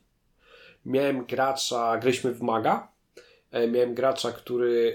Każdy z graczy miał jedną taką bardzo wysoką cechę, którego charakteryzowała, i jeden z graczy miał e, przeznaczenia. E, oprócz tego, że miał przeznaczenie, w magu miał też jeszcze pewne sny, które mu trochę dawały przebłyski. I dosłownie, słuchajcie, to były przebłyski. To było tak, że na, na sesji on na przykład budził się z bólem głowy. Na kolejnej sesji budził się z posmakiem w ustach nie było nic więcej. To były dosłownie dwa zdania, tak? Na zasadzie krzyczałeś, nie wiem, inni mówili, że krzyczałeś w nocy, budzisz się, e, obudziłeś się zmęczony, e, boli cię głowa właśnie i masz e, posmak. I z każdym kolejną, każdym kolejną sesją, z każdym kolejnym odpoczynkiem, każdym kolejnym jego snem, te sny zaczęły, zaczynały powoli przybierać pewną, pewną obraz, ale do samego końca tak naprawdę nie, nie było wiadomo. Aż dochodzimy do sceny, e, ponieważ on już sobie złożył, że ma ból głowy, złożył sobie posmak taki metaliczny e, w ustach, złożył sobie e, szelest papieru, złożył sobie zapach farby, czy taki właśnie, no to nawet nie było chyba wprost powiedziane farby, tylko właśnie takiej nowości. I na siódmej sesji, w momencie kiedy trafia do, przez przypadek dostaje klucze do pokoju, który jest e, hotelowego, wchodzi do tego pokoju, wszystko jest wyłożone gazetami yy, i jest właśnie cały pokój odmalowany. Yy, I gonią go istoty, które jeżeli go dopadną, to to, że to jest jego koniec, to pikuś, ale tak naprawdę to jest koniec też wszystkich jego znajomych. Na stole le leży pistolet z kulą. I to jest z kolei to, co ty mówisz w drugą stronę, że ty czasami dostajesz znak, sygnał od mistrza gry i jest takie porozumienie, to było w drugą stronę. A on mówi, okay, dobra, do tego momentu byłem chroniony, moje przeznaczenie, jakby on praktycznie był nieśmiertelny. No dochodzimy do momentu, w którym trzeba podjąć decyzję. I faktycznie repetuje pistolet, przykłada go do ust i wypala. Co ciekawe, nie kończy to jego życia, ale to może kiedyś Wam jeszcze opowiem, jak to się stało dalej. I pamiętam, że po tej sesji, bo to było w granicach połowy kampanii, chyba szósta czy siódma sesja, gracz później do mnie dzwoni i mówi, no mindfuck, no, mówi, ja nie mogę spać, bo, bo teraz składam te wszystkie elementy, które po drodze gdzieś do tego prowadziły, a to, że okazuje się to i znowu twistem w twiście, czyli nie jego tak naprawdę samobójstwem, tylko przechodzimy do czegoś innego, no to w ogóle, tak? Więc nabudowanie scen, nabudowanie pewnych rzeczy, rzucenie wcześniej, tak jak ty mówisz, tych hintów, czyli takich podpowiedzi, bo dopiero jak dojdziemy do tego momentu, kiedy odkrywamy karty, albo mistrz gry, albo gracz, to ma to mocniejszy wydźwięk. Ja teraz siedzę nad całą historią, która będzie polegać na nabudowywaniu i zobaczymy, czy w ostatniej scenie uda się zrobić wrażenie. Ale muszę powiedzieć też, że nie rozumiałem tego, co powiedziałeś, że jest ryzyko tego, że jeżeli to zrobisz od mistrza gry, od strony mistrza gry, to trochę tak jakbyś ciągnął kogoś za rączkę. I kiedy opowiedziałeś tę historię, to to widzę. W sensie, że tak, bo w to... momencie, kiedy już wszystkie te elementy wybrzmiały, czyli jest nowy pokój, wyłożony gazetami, tak. pistolet na stole, to właściwie no jest to już trochę sterowane, nie? No że właśnie, i to dochodzimy do pewnego problemu. Trzeba zachować, ciężko zachować ten balans i nie wiem, gdzie on właściwie się zaczyna i kończy, no ale on jest chyba bardzo istotny. No? Ja miałem wtedy pomysł, co, się, co by się stało, gdyby gracz powiedział nie. I, I mam też z tym luz, bo to, to jest następna rzecz. To też nie jest tak, na takiej zasadzie, że ty musisz powiedzieć graczowi, dobra, nie, jakby masz to zrobić, nie, czy tam mhm. mu dać stołem. Musicie mieć luz tego, że gracze zagrają coś innego, bo nabudowywanie jedna rzecz, ale wolność, improwizacja druga. I następna porada, i to widzę często jak ty grasz że czasami my nie wiemy jeszcze do czego dążymy. Trochę rzucamy w ciemno różne rzeczy, nabudowując kilka możliwych scenariuszy, a zależnie od tego, jak ta kampania się rozwinie, jak zmieni się mój bohater, jak zmieni się relacja, jak zmieni się świat, odpalamy jedną z nich. Bo to mi się z kolei kojarzy z tą ostatnią sceną, czyli yy, główny bohater Blade Runnera ma wybór tam on może odstrzelić tego Descarta. Może go utopić. Może nie zdąży go uratować. Może się poświęcić i przegrać tą walkę w imię próby go uratowania. Każdy z tych zakończeń byłoby fajnym zakończeniem. Mhm. I w RPG-u nabudowujemy, ale do końca nie wiemy, jak to się stanie może, ja, ja sobie myślałem wtedy o tej scenie, o, o którą przed chwilą opowiadałem. Widziałem taką opcję, kiedy gracz mówi: Nie, nie, nie, ja jestem kowalem swojego przeznaczenia, mam, no nie, mam je gdzieś. I staje do walki. No tak, ale jeżeli coś jest nabudowane już tak mocno, to właściwie tak jak pokazałeś przed chwilą, że ten element kulminacyjny już w którą stronę by nie poszedł, to to często jest dobra historia, gdziekolwiek by to już nie poszło. Tak, tak bo możemy wtedy podjąć decyzję, nie, nie, nie, ja jednak idę inaczej. Jeżeli może się okazać, że te sny przestrzegały mnie przed tym, nie prowadziły do tego punktu, a przestrzegały przed tym, co może się stać. I mówię, to znowu trzeba stanąć trochę rozkrokiem między nabudowywaniem fajnej historii, a dawaniem tych wszystkich rzeczy w taki sposób niejasny, czasami oniryczny, czasami możliwy do różnej interpretacji, po to, żeby gracz czy mistrz gry na samym końcu miał wybór. Bo to nie ma być opowieść skończona i zamknięta, tylko ma być wspólna zabawa. Więc to jest istotne. Dobra, to mówiliśmy o takim e, oprowadzeniu, mówiliśmy trochę o tworzeniu. E, czy coś jeszcze Ci przychodzi do głowy? Mm, mamy tu zapisane coś takiego, mm, pytanie i motyw przewodni. Domyślam mhm. się, że chodziło Ci też o no jakby sesję, że czasem warto zadać sobie pytanie na sesji albo dać jakiś motyw przewodni sesji.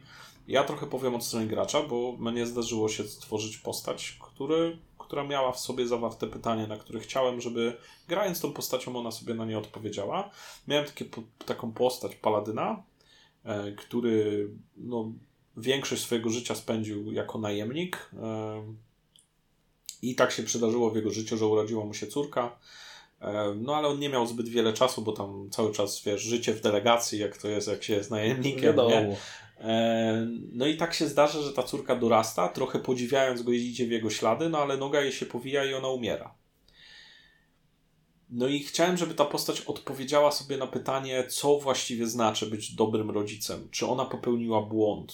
Żeby próbowała naprawić tą relację, mimo że jest to już z góry skazane na porażkę, i żeby ona w swoim motywie bohatera znaczy miała takie postać. pytanie, tak, miała takie pytanie o ojcostwo. W ogóle, mhm. co to znaczy, jak, jak być dobrym. To... I często, znaczy nie powiem, że często składam tak postacie, bo też nie złożyłem ich nie wiadomo jak dużo. Ale miło wspominam tą postać na zasadzie, że miałem na nią pomysł i wydaje mi się, że to jest dobre pod tym względem, że ono nie tylko mnie potrafi rozwinąć emocjonalnie i mnie odpowiedzieć na pewne pytania, ale też w ogóle jest ciekawą dyskusją przy stole i dla innych. Mnie się często zdarza pisać scenariusze, chyba bardziej albo jak już gramy taką całą kampanię i wtedy to pytanie pojawia się trochę później, albo e, jeżeli to jest jednostrzał, to jakby piszę scenariusz e, pod tym kątem.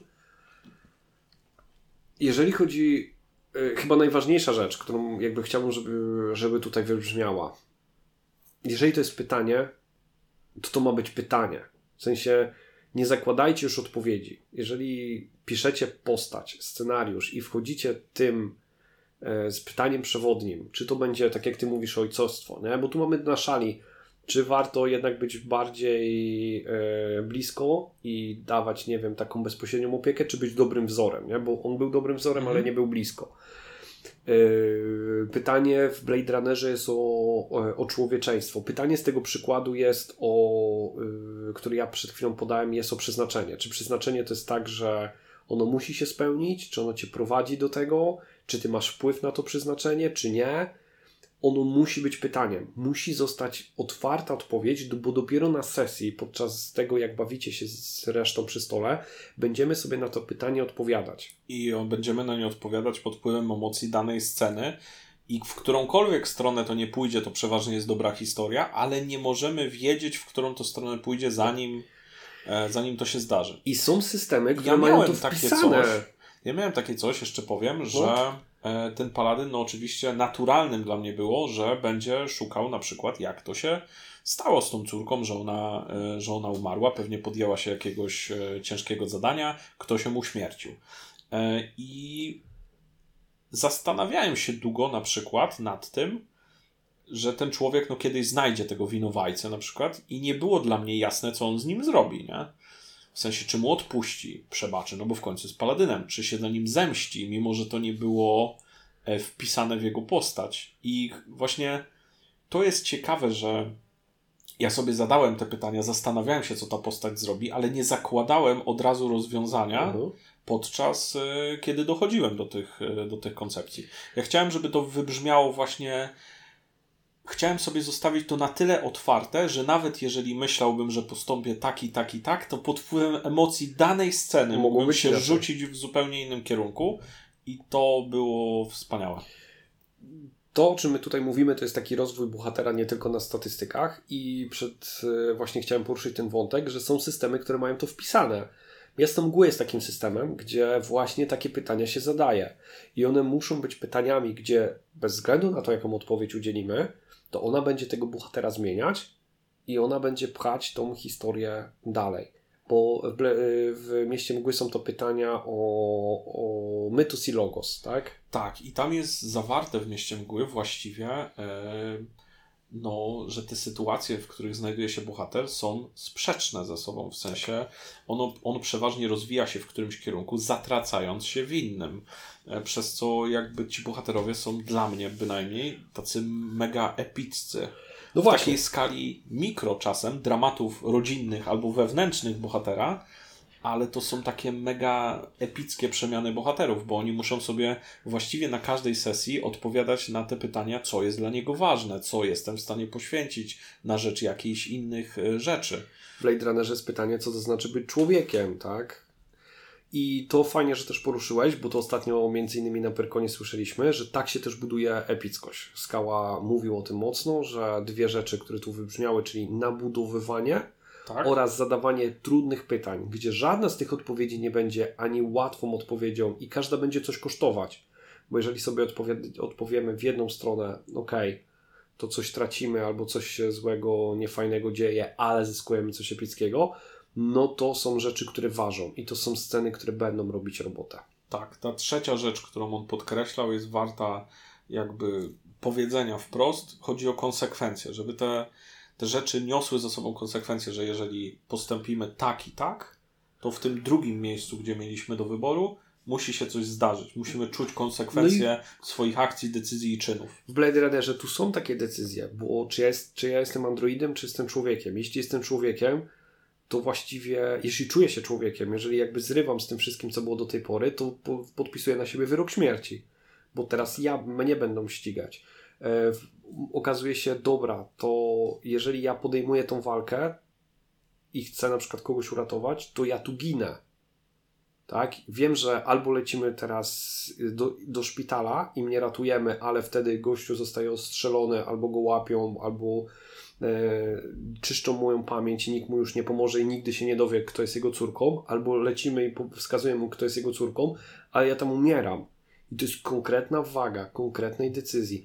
Co ważne, i to też e, fajnie Skała powiedział, że tą, decy- tą konsekwencję e, często warto po prostu wprost powiedzieć graczom. po tej Przed stronie, podjęciem decyzji. po tej stronie jest to i to i to, z konsekwencjami takimi i takimi, po tej stronie jest to i to i to. Wybieraj. Tak, to jest w sumie patent też, yy, tak jest prowadzona mechanika też właśnie w Ostrzach Mroku na przykład, nie? Tak.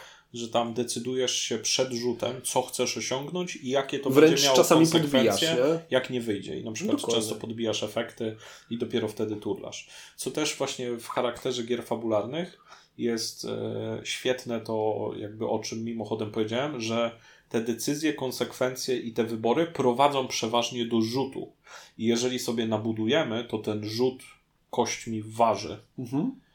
Bo po prostu wiemy, co jest za bramką numer jeden i za bramką numer dwa, czy nam wyjdzie, czy nie wyjdzie. Wtedy to już nie jest po prostu taki zwykły rzut kośćmi, tylko to jest uratowanie kogoś, to jest zawiedzenie kogoś, to jest jakaś walka, tak czy tak. Dokładnie, to czasami nawet sama walka, która ma dodatkowy aspekt, nie tylko jakby pokonania bądź niepokonania przeciwników, ale nie wiem, zdążenia w określonej ilości czasu, uratowania, z każdą rundą coś będzie się, coś będzie się kończyć, też jest istotne. Tutaj świetnie o tym powiedziałeś, ponieważ my myśleliśmy o tym, żeby ep- e- walka była epicka, na przykład z jakimś antagonistą, z którym spieramy się dosyć długo i jest na przykład czarnym charakterem, to ona nie tylko musi się rozgrywać w tej jednej płaszczyźnie, czyli po prostu bijemy się, albo ja zabiję ciebie, albo ty mnie. Ale przeważnie dzieje się jeszcze coś w I to jest tle. ta ostatnia I scena. tutaj w ostatniej scenie właściwie tej konfrontacji między głównym protagonistą i antagonistką e, tego filmu, poza tym, że ta walka się oczywiście dzieje, jakby cały czas Descartes jest uwięziony w samochodzie, do którego nalewa się woda i jeżeli nie zdążymy w odpowiednim czasie, to on się utopi. Ale I walka na... wszystko, o co walczymy jakby w tym, w tym momencie, może stracić na, na wartości. Nawet wcześniejsza walka, w, e, gdzie jest walka między teamem Blade Runnerów a korporacją i z jednej strony mamy walkę na zasadzie kto wygra, ale tam wchodzi jeszcze moment rozdzielenia, porwania, kto kogo obroni, no i na szale jeszcze wrzucony jest aspekt mojej jedynej relacji, mojej miłości. Tak. I tam kostki. W systemie byśmy powiedzieli, kostki pokazały, no że niestety nie. I nie zawsze śmierć jest, nie chcę powiedzieć, no ale prawie, że najgorszą rzeczą, która może się zdarzyć. Można to przegrać starcie. Kostki pokazały, że niekoniecznie i nie udało nam się wygrać. Nie udało mi się obronić, e, gościu został porwany. Nie udało mi się jakby uratować jakby swojej kobiety i jestem po prostu totalnie złamany i gramy taką postacią dalej. Tak kostki pokazały i zobaczmy, jak mnie to zmieni. No i bohatera w tym filmie zmienia. Dobra, dalej coś, co chciałbym podkreślić, e, czego ja cały czas chyba się uczę, bo to jest tak drobna, to taka ta granica, o której ty powiedziałeś, czyli to prowadzenie za rączkę, a jednak dawanie swobody, czyli improwizacja. Nie jestem w stanie chyba powiedzieć, jak ważna improwizacja na sesji, e, znaczy jak to jest istotne narzędzie, i jak bardzo bym zachęcał, żeby to robić. I nie mówię o improwizacji na zasadzie przychodzę bez pomysłu na przygodę i jedziemy.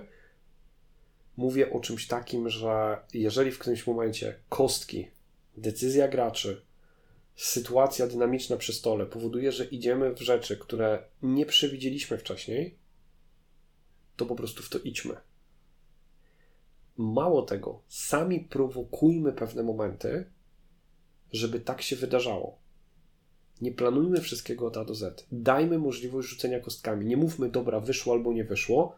Rzućmy kostkami, zobaczmy, co będzie. Ta historia będzie zupełnie inna, kiedy wyjdzie krytyk pozytywny, kiedy wyjdzie krytyk negatywny, kiedy będzie sukces, sukces ale i tak dalej, i tak dalej. I dla mnie kulminacją tego jest coś, co już kilka razy mówiliśmy i to ten film mi też pokazuje. I trochę mi głupio, że ja nie wpadłem na to wcześniej, bo w zeszłym roku na przykład popełniłem taki dość poważny błąd. To są epilogi, sceny zamykające. Pewnie większość nerdów wie, ale ci, którzy nie, to już też mówiliśmy. W pierwszej części Blade Runnera ostatnia scena z e, którą, bohatera, który gra Rutger Hauer, czyli Roy Batty, jest improwizowana. I to jest absolutnie niesamowity popis aktorski i też nabudowania. I mnie się często zdarza, że widzę coś, co jakby ja bym sam lepiej tego nie wymyślił, że gracze tutaj robią super robotę. Okay. Ty jesteś mistrzem epilogów, to dawaj. Ja jestem mistrzem epilogów. Dla mnie taką przeciągniętą sceną, ale która też nabiera na wartości z każdą jakby sekundą, kiedy się dzieje na ekranie, jest ta ostatnia scena w drugiej części filmu, kiedy no, można byłoby to pominąć, mm, gdzie jakby oficer Kay zaprasza jakby Dekarda, żeby już udał się do swojej, do swojej córki i on właściwie jakby bardzo powoli, bo jest bardzo ciężko ranny, rozkłada się jakby na schodach. Jest ta ostatnia realizacja, że on tego nie przeżyje, nie, nie ma takiej opcji, bo on tam sprawdza swoje rany i jest koniec. I ta scena mogłaby być ucięta w tym momencie, ale to, że dajemy jej sobie wybrzmieć, trochę tak jakbyśmy graczom przy stole trochę dali czas na realizację tego, że no, masz wyrok jakby i oddanie im trochę możliwości właśnie opowiedzenia tego, że w tej jednej scenie jest właściwie zawarte to, że jego życie miało sens w tym momencie. Jego decyzja jakby ma sens. On odzyskuje właściwie swoją duszę, bo sam nadał swojemu życiu znaczenie. I ta realizacja, która jest podana właściwie w tym kadrze, jest też super epilogiem. I później jeszcze mamy taki epilog zamykający, już powiedzmy z NPC-ami, czy, czy z innymi graczami, no, że ten Descartes poznaje swoją córkę. Nawet jeżeli tam są zamienione dosłownie 3-4 y, słowa między nimi, to to daje super wydźwięk dla backgroundu tego bohatera, który uh -huh. się mhm. poświęcił dla nich. No dobra, i teraz jak to w praktyce zrobić? Yy, I odpowiedź jest, wydaje się mega prosta, ale ja na przykład przez długie lata na to, na to nie wpadłem. W momencie, kiedy tobie mistrzu gry już wydaje się, że, że jest koniec, że, że jakby doprowadziliśmy do końca, to po prostu odwróć się do graczy i spytaj się, czy ktoś z Was chciałby jeszcze coś do tego dodać. Czy ktoś z Was ma jakiś pomysł? Czasami to jest scena bezpośrednio w tym momencie, kiedy kończymy. Czasami to jest scena, która może się dziać miesiąc, dwa lata później, gdziekolwiek. Jakby myślę sobie o filmach, gdzie bardzo często ta ostatnia scena jest przesunięta w czasowo i mm -hmm. ktoś mówi z pewnej perspektywy i to daje taką klamrę zamykającą daj szansę, żeby ci ludzie, którzy przeżyli jakby z tobą te kilka godzin przy stole, którzy chłonęli tą opowieść, którzy mają na tą opowieść własne pomysły, żeby mogli do tej ostatniej sceny też coś dorzucić. Czasami powiedzą nie, okej, okay, jakby jest, jest fajnie. Też nie, nie warto naciskać, bo emocje sięgały zenitu. Ale dla mnie taka rada jest w tej ostatnich scenach. Po pierwsze, tak jak powiedziałeś, nie naciskaj na wszystkich graczy, ale też daj im czas tak. Bo nie wszyscy gracze są hiperaktywni na sesji. Niektórzy czasem przesiedzą ci większość sesji, a mają ciekawy pomysł na epilog. I staraj się jakby wyczuć te emocje przy stole i dać im czas. To są ostatnie minuty waszej sesji. Tak. Absolutnie magicznej sesji, którą właśnie poprowadziłeś. Te dwie, trzy minuty cię nie zbawi już. A może zrobić. I może być tak, że coś pójdzie w bardzo fajnym kierunku, może być tak, że ty nie załapiesz tego kierunku podczas jakby grania, bo mieliśmy tak, ty prowadziłeś taką sesję, ja miałem przyjemność oglądać na e, w Bytomiu o dzieciakach. I tam trafiłeś graczy, którzy byli w miarę niedoświadczeni, tam część z nich nawet nie grała. Okay. I tam były epilogi. I ja tak siedziałem z boku i się nad nimi zastanawiałem, i one nie wszystkie mi klikały, ale z każdą minutą po sesji, jak sobie przypominałem te epilogi, to one mi się coraz bardziej tak, podobały. Tak, tak. I to już jest ten.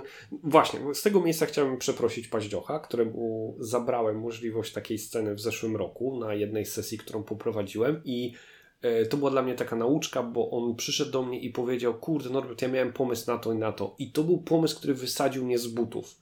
On był tak dobry. I ja wtedy najpierw buńczucznie powiedziałem: O Jezu, no to miałeś taki pomysł, to trzeba było walić ale później mówię, kurde, może nie chciał mi się wtrącić, może ja już od razu powiedziałem, dobra, koniec, dziękujemy. No, przeważnie to jest jakby twoja wina, że on tego nie walnął. Tak, w sensie, i to, to nie, to, jesteś... to, nawet nie jest przeważnie, to, to jest totalnie moja wina. Ja to biorę na klatę, przyznaję się do tego błędu. Uważam, że ta sesja mogłaby być jeszcze lepsza, gdyby, gdyby taka wolność została i, i od tego momentu staram się, jeżeli jak najczęściej ma to tylko sens, a w większości przypadków ma, dawać tą możliwość tej sceny zamykającej, improwizacyjnej, bardzo dużej też jakby daje sprawczość narracji graczom, żeby oni domknęli, bo czasami domkną opowieść, czasami domkną opowieść swojego bohatera, czasami domkną opowieść jakiegoś NPC-a, czasami... Albo dadzą możliwość grania tego dalej, w sensie Dokładnie dadzą tak. jakiś, no taką scenę po napisach końcowych filmu Marvel. z Marvela, która zawsze jakby daje takiego drobną wskazówkę, co, co będzie grane, dalej Co będzie grane dalej. E, więc improwizacja i tutaj konkretny nasz e, przykład, czyli sceny końcowe. W ogóle improwizacja jest fajna, polecam, ćwiczcie. E, za to sceny końcowe zdecydowanie super. E, co jeszcze? Ja się boję tego jednego tematu z symboliką otworzyć, czy jeszcze mamy coś drobniejszego? Hmm. Jest to ten temat, czy ja wiem, kim jestem, to też nie jest mikry temat i nie widziałem właściwie, znaczy wiemy, że w tym Blade Runnerze pojawi się coś Dobra, takiego. to wytłumaczmy. W Blade Runnerze będzie taka opcja grania człowiekiem, androidem albo grania nie wiadomo czym. E, to znaczy, że... My... Że nam się wydaje, że jesteśmy ludźmi, ale może nie do końca tak jest. My się zastanawialiśmy nad tym, na ile ten pomysł nam się podoba, podoba się, za to jak to zrobić technicznie, bo albo można to zrobić tak, że gracz wie, Czyli ja gram postacią, ale w, postacią człowieka, ale wiem, że on jest androidem i trochę to odgrywam. Jest opcja taką, że gracz też nie wie. Za to, no tutaj pytanie, czy mistrz gry ma to zdecydować i narzucić? I to już trochę pachnie takim prowadzeniem za rękę scenariusza. Można do tego oczywiście dorzucić rzut kostką, czyli robimy tajny rzut kostką, robimy zdjęcie i jeżeli wypadnie, nie wiem, tam jedynka na kości dziesięciościennej, czy jakąkolwiek gracie, czy jakikolwiek procent chcecie sobie ustalić, to wtedy gracz jest androidem, a on gra jako, jako człowiek. Co ciekawe, on ma wszystkie statystyki wtedy jako człowiek, Człowieka, zachowuje się mechanikę, póki się nie, nie jest. Póki się nie jargnie, więc, więc to, jest, e, to jest taki wink-wink do tego, co jest z, film, z filmów.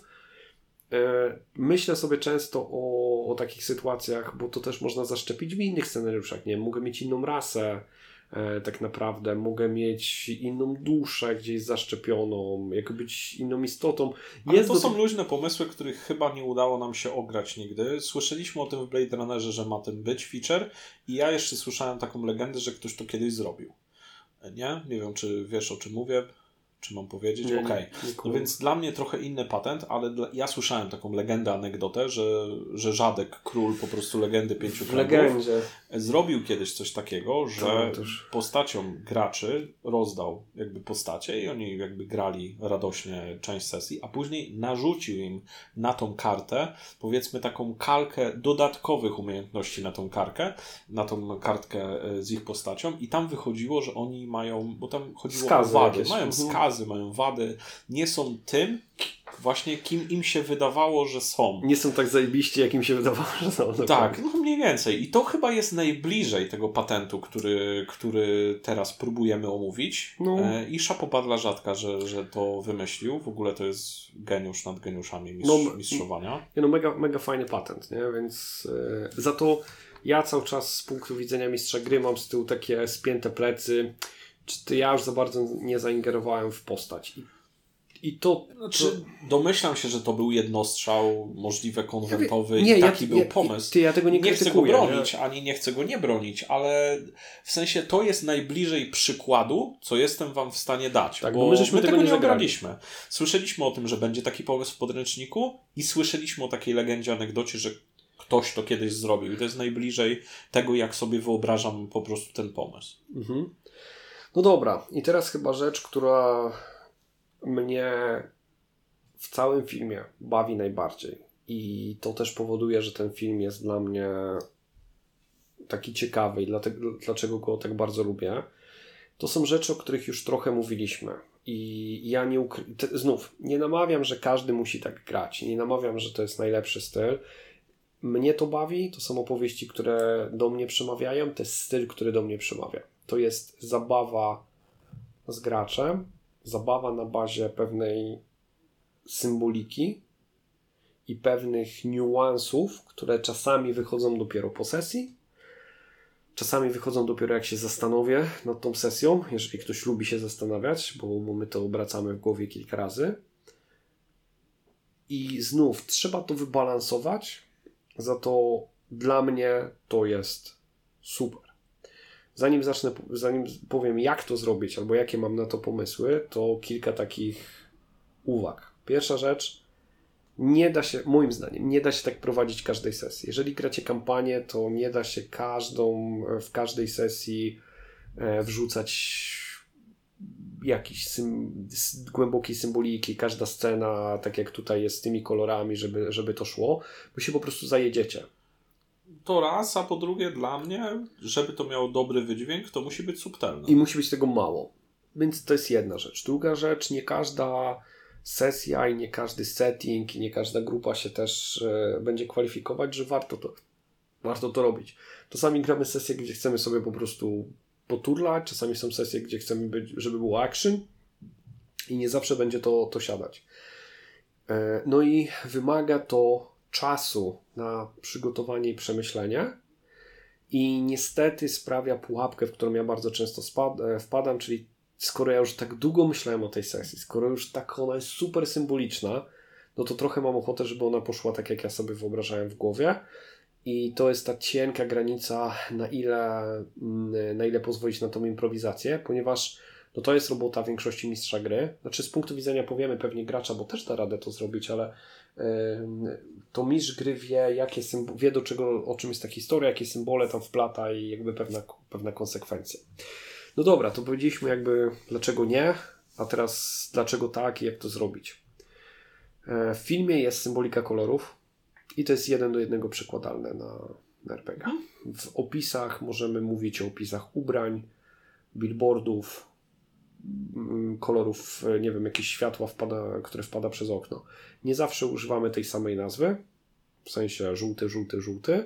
Możemy to mówić naokoło, tak? No znowu, musi być subtelny, żeby miało sens. Może to być po prostu, mogą to być leżące dwie cytryny, może to być yy, żółta parasolka, jak, w, jak poznałem Waszą matkę i tak dalej, i tak dalej.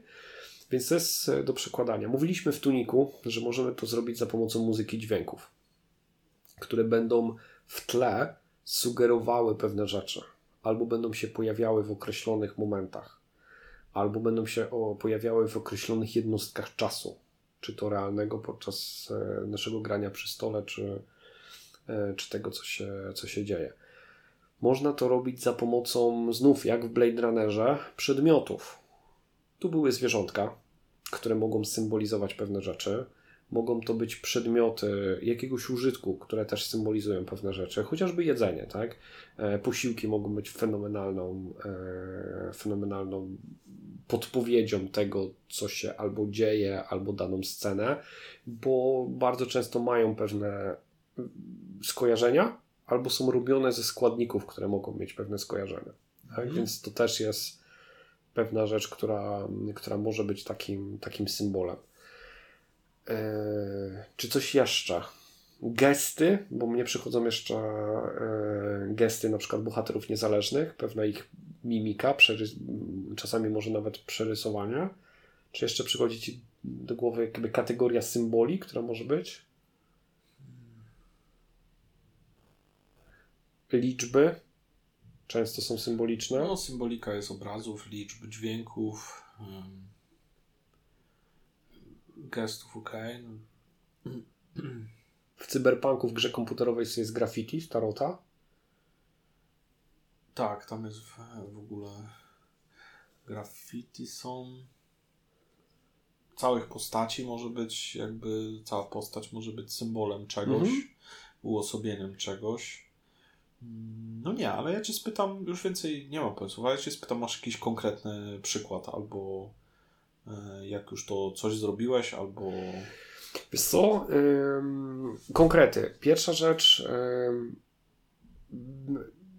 taki konkret dla mnie e, w jednej z kampanii, którą prowadziłem, gdzie pojawiają się istoty, powiedzmy boskie, albo mające pewne boskie atrybuty. E, mitologia grecka jest na przykład pełna tego, zresztą nie tylko, bo akurat tam się przejawiały też z mitologii nordyckiej. E, w mitologii greckiej bardzo często jest coś, coś że Bóg ma swój symbol. Mhm. Czasami to jest zwierzę, czasami to będzie jakiś przedmiot. I bawiąc się symboliką, akurat mitologia grecka jest w polskich szkołach przerabiana na wszystkie możliwe sposoby, więc są pewne rzeczy, pewne skojarzenia, które są takie bardzo charakterystyczne. To jest sowa, jeżeli chodzi o kwestię wizję mądrości. Tak? E, czasami można się bawić trochę bardziej subtelnie, znów z mitologii greckiej, na przykład dwa węże, e, gdzieś tam jeszcze wokół drzewa są symbolem lekarzy. Mhm. Tak, bo to mamy z Hermesa, to jest, e, to jest bodajże a to nie są. E, nie, przepraszam, nie Hermesa. Esculapa. A... Esculapa, dokładnie tak. Ale ja nie wiem, czy właśnie coś z tą gałązką nie jest Hermesa. Ale w każdym razie, znowu, symbol, który gdzieś tam jest też, też znany. I były bohater, jakby ci bohaterowie byli w jak. Aha, kolejną rzecz, którą e, była, to e, była dziewczynka, która miała różnokolorowe oczy.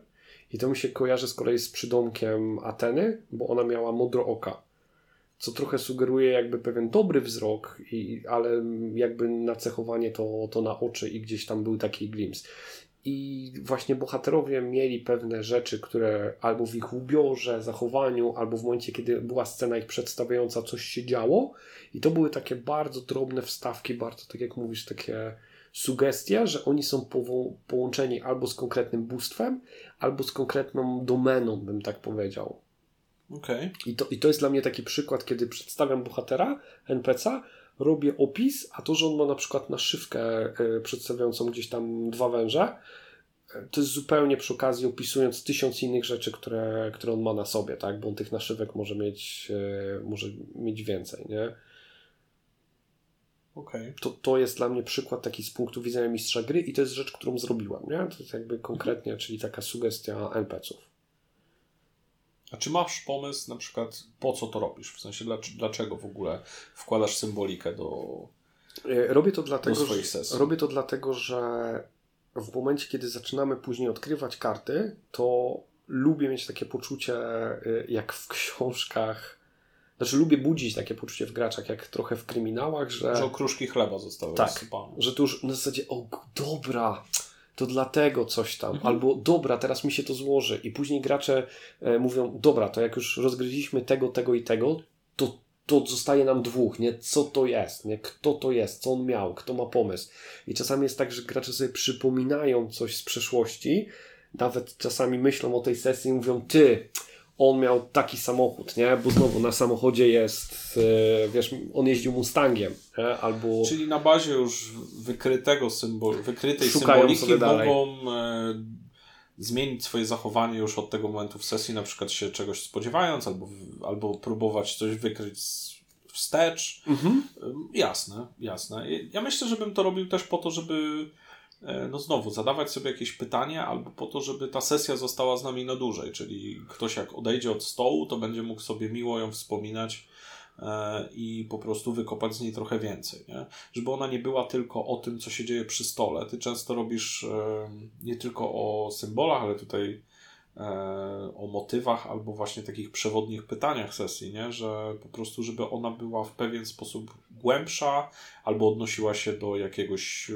no, świata dzisiejszego, albo e, często zakorzenia się na przykład w Cthulhu, albo w, nie wiem, w systemach horrorowych. Nikt, nic mnie chyba tak nie stymuluje tak horrorowo, jak coś, co jest zakorzenione w jakiejś historii, mhm. ale przemienione, albo czasem gdzieś tam się odnosi do, do, do jakichś seryjnych morderców albo jakichś historii takich, e, nie wiem, tam palenia czarownic na stosie, co, co naprawdę się na przykład wydarzyło i można to gdzieś tam odkopać. Nie?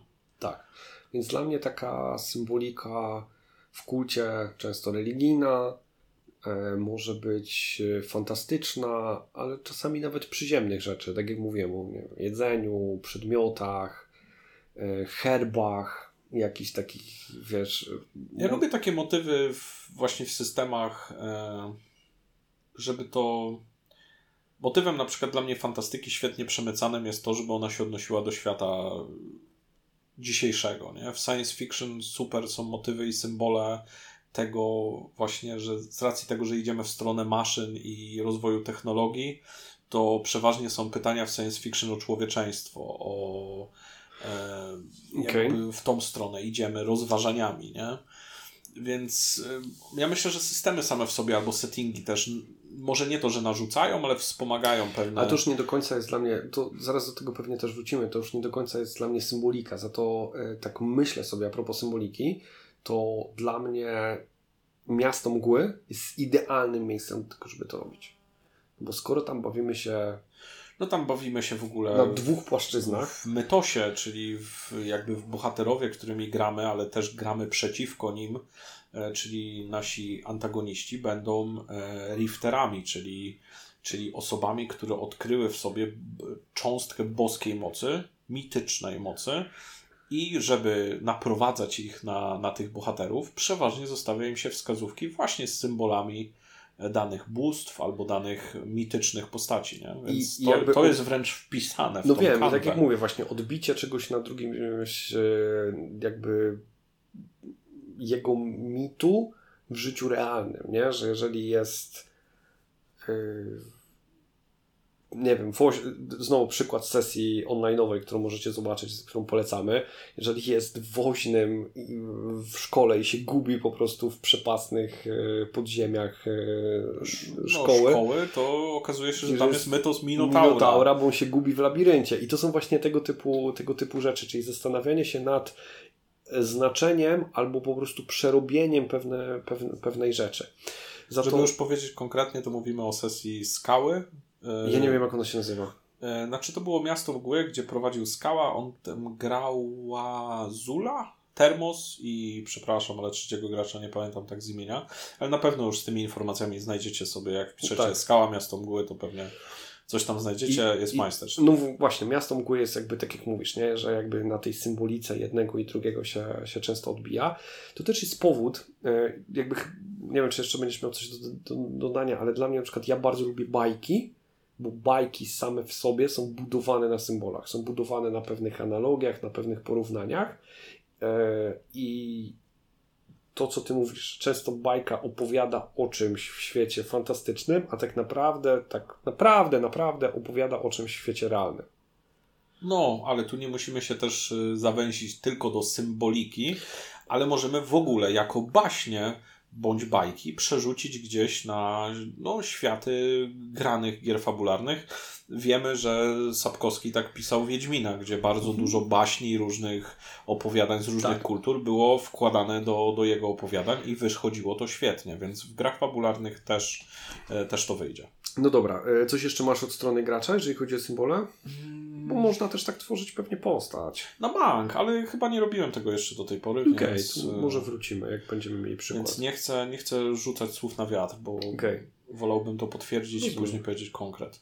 Ostatnia rzecz, o której ty powiedziałeś i myślę, że będziemy już powoli chyba tym wątkiem domykać, to jest to, co powiedziałeś, że gramy niby fantazy, ale tak naprawdę, z, gramy science fiction, a tak naprawdę zadajmy sobie pytanie o, o ludzkość.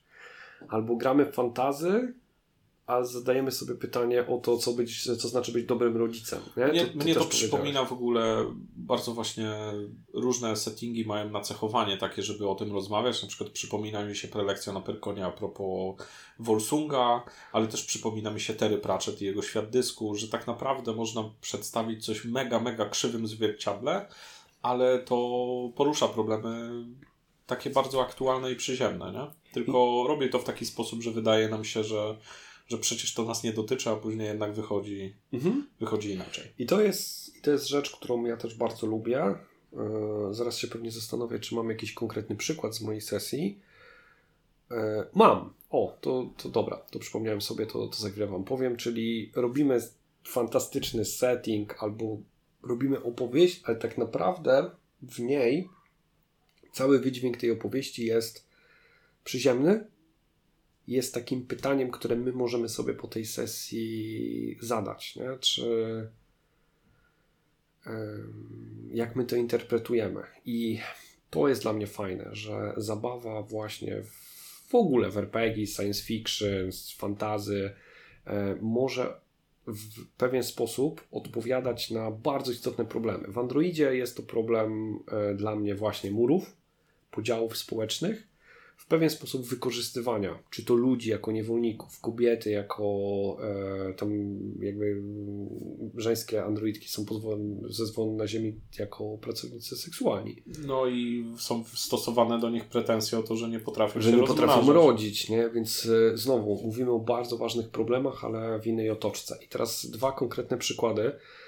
Przepraszam Was za to, że to nie są rzeczy, które możecie sobie znaleźć w internecie, ale mm, albo rzeczy, które nie wiem, są ogólnie dostępne z sesji, ale chcę też pokazywać, że to się moim zdaniem da zrobić w ses- e, da zrobić.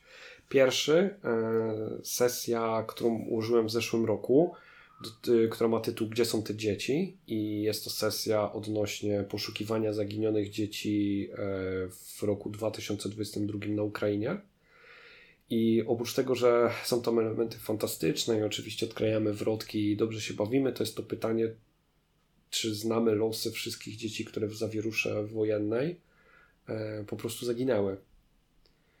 E, I drugie, e, druga sesja pod tytułem Wesela, czyli znowu sesja w dziwnym klimacie, fantastycznych jakichś rzeczy, demonów z innych wymiarów i tak dalej, i tak dalej, ale tak naprawdę pozostaje pytanie e, odnośnie zaangażowania, odnośnie regularności pracy, bo motyw przewodni demona lenistwa, który więzi w pewnym momencie też bohaterów i trochę zabiera im marzenia, to jest pytanie, jak następnym razem siadamy sobie i mówimy, a dobra, nie pójdę na siłownię, tam pójdę jutro, albo mam jakieś marzenia i swoje pasje, ale a to może w przyszłym roku.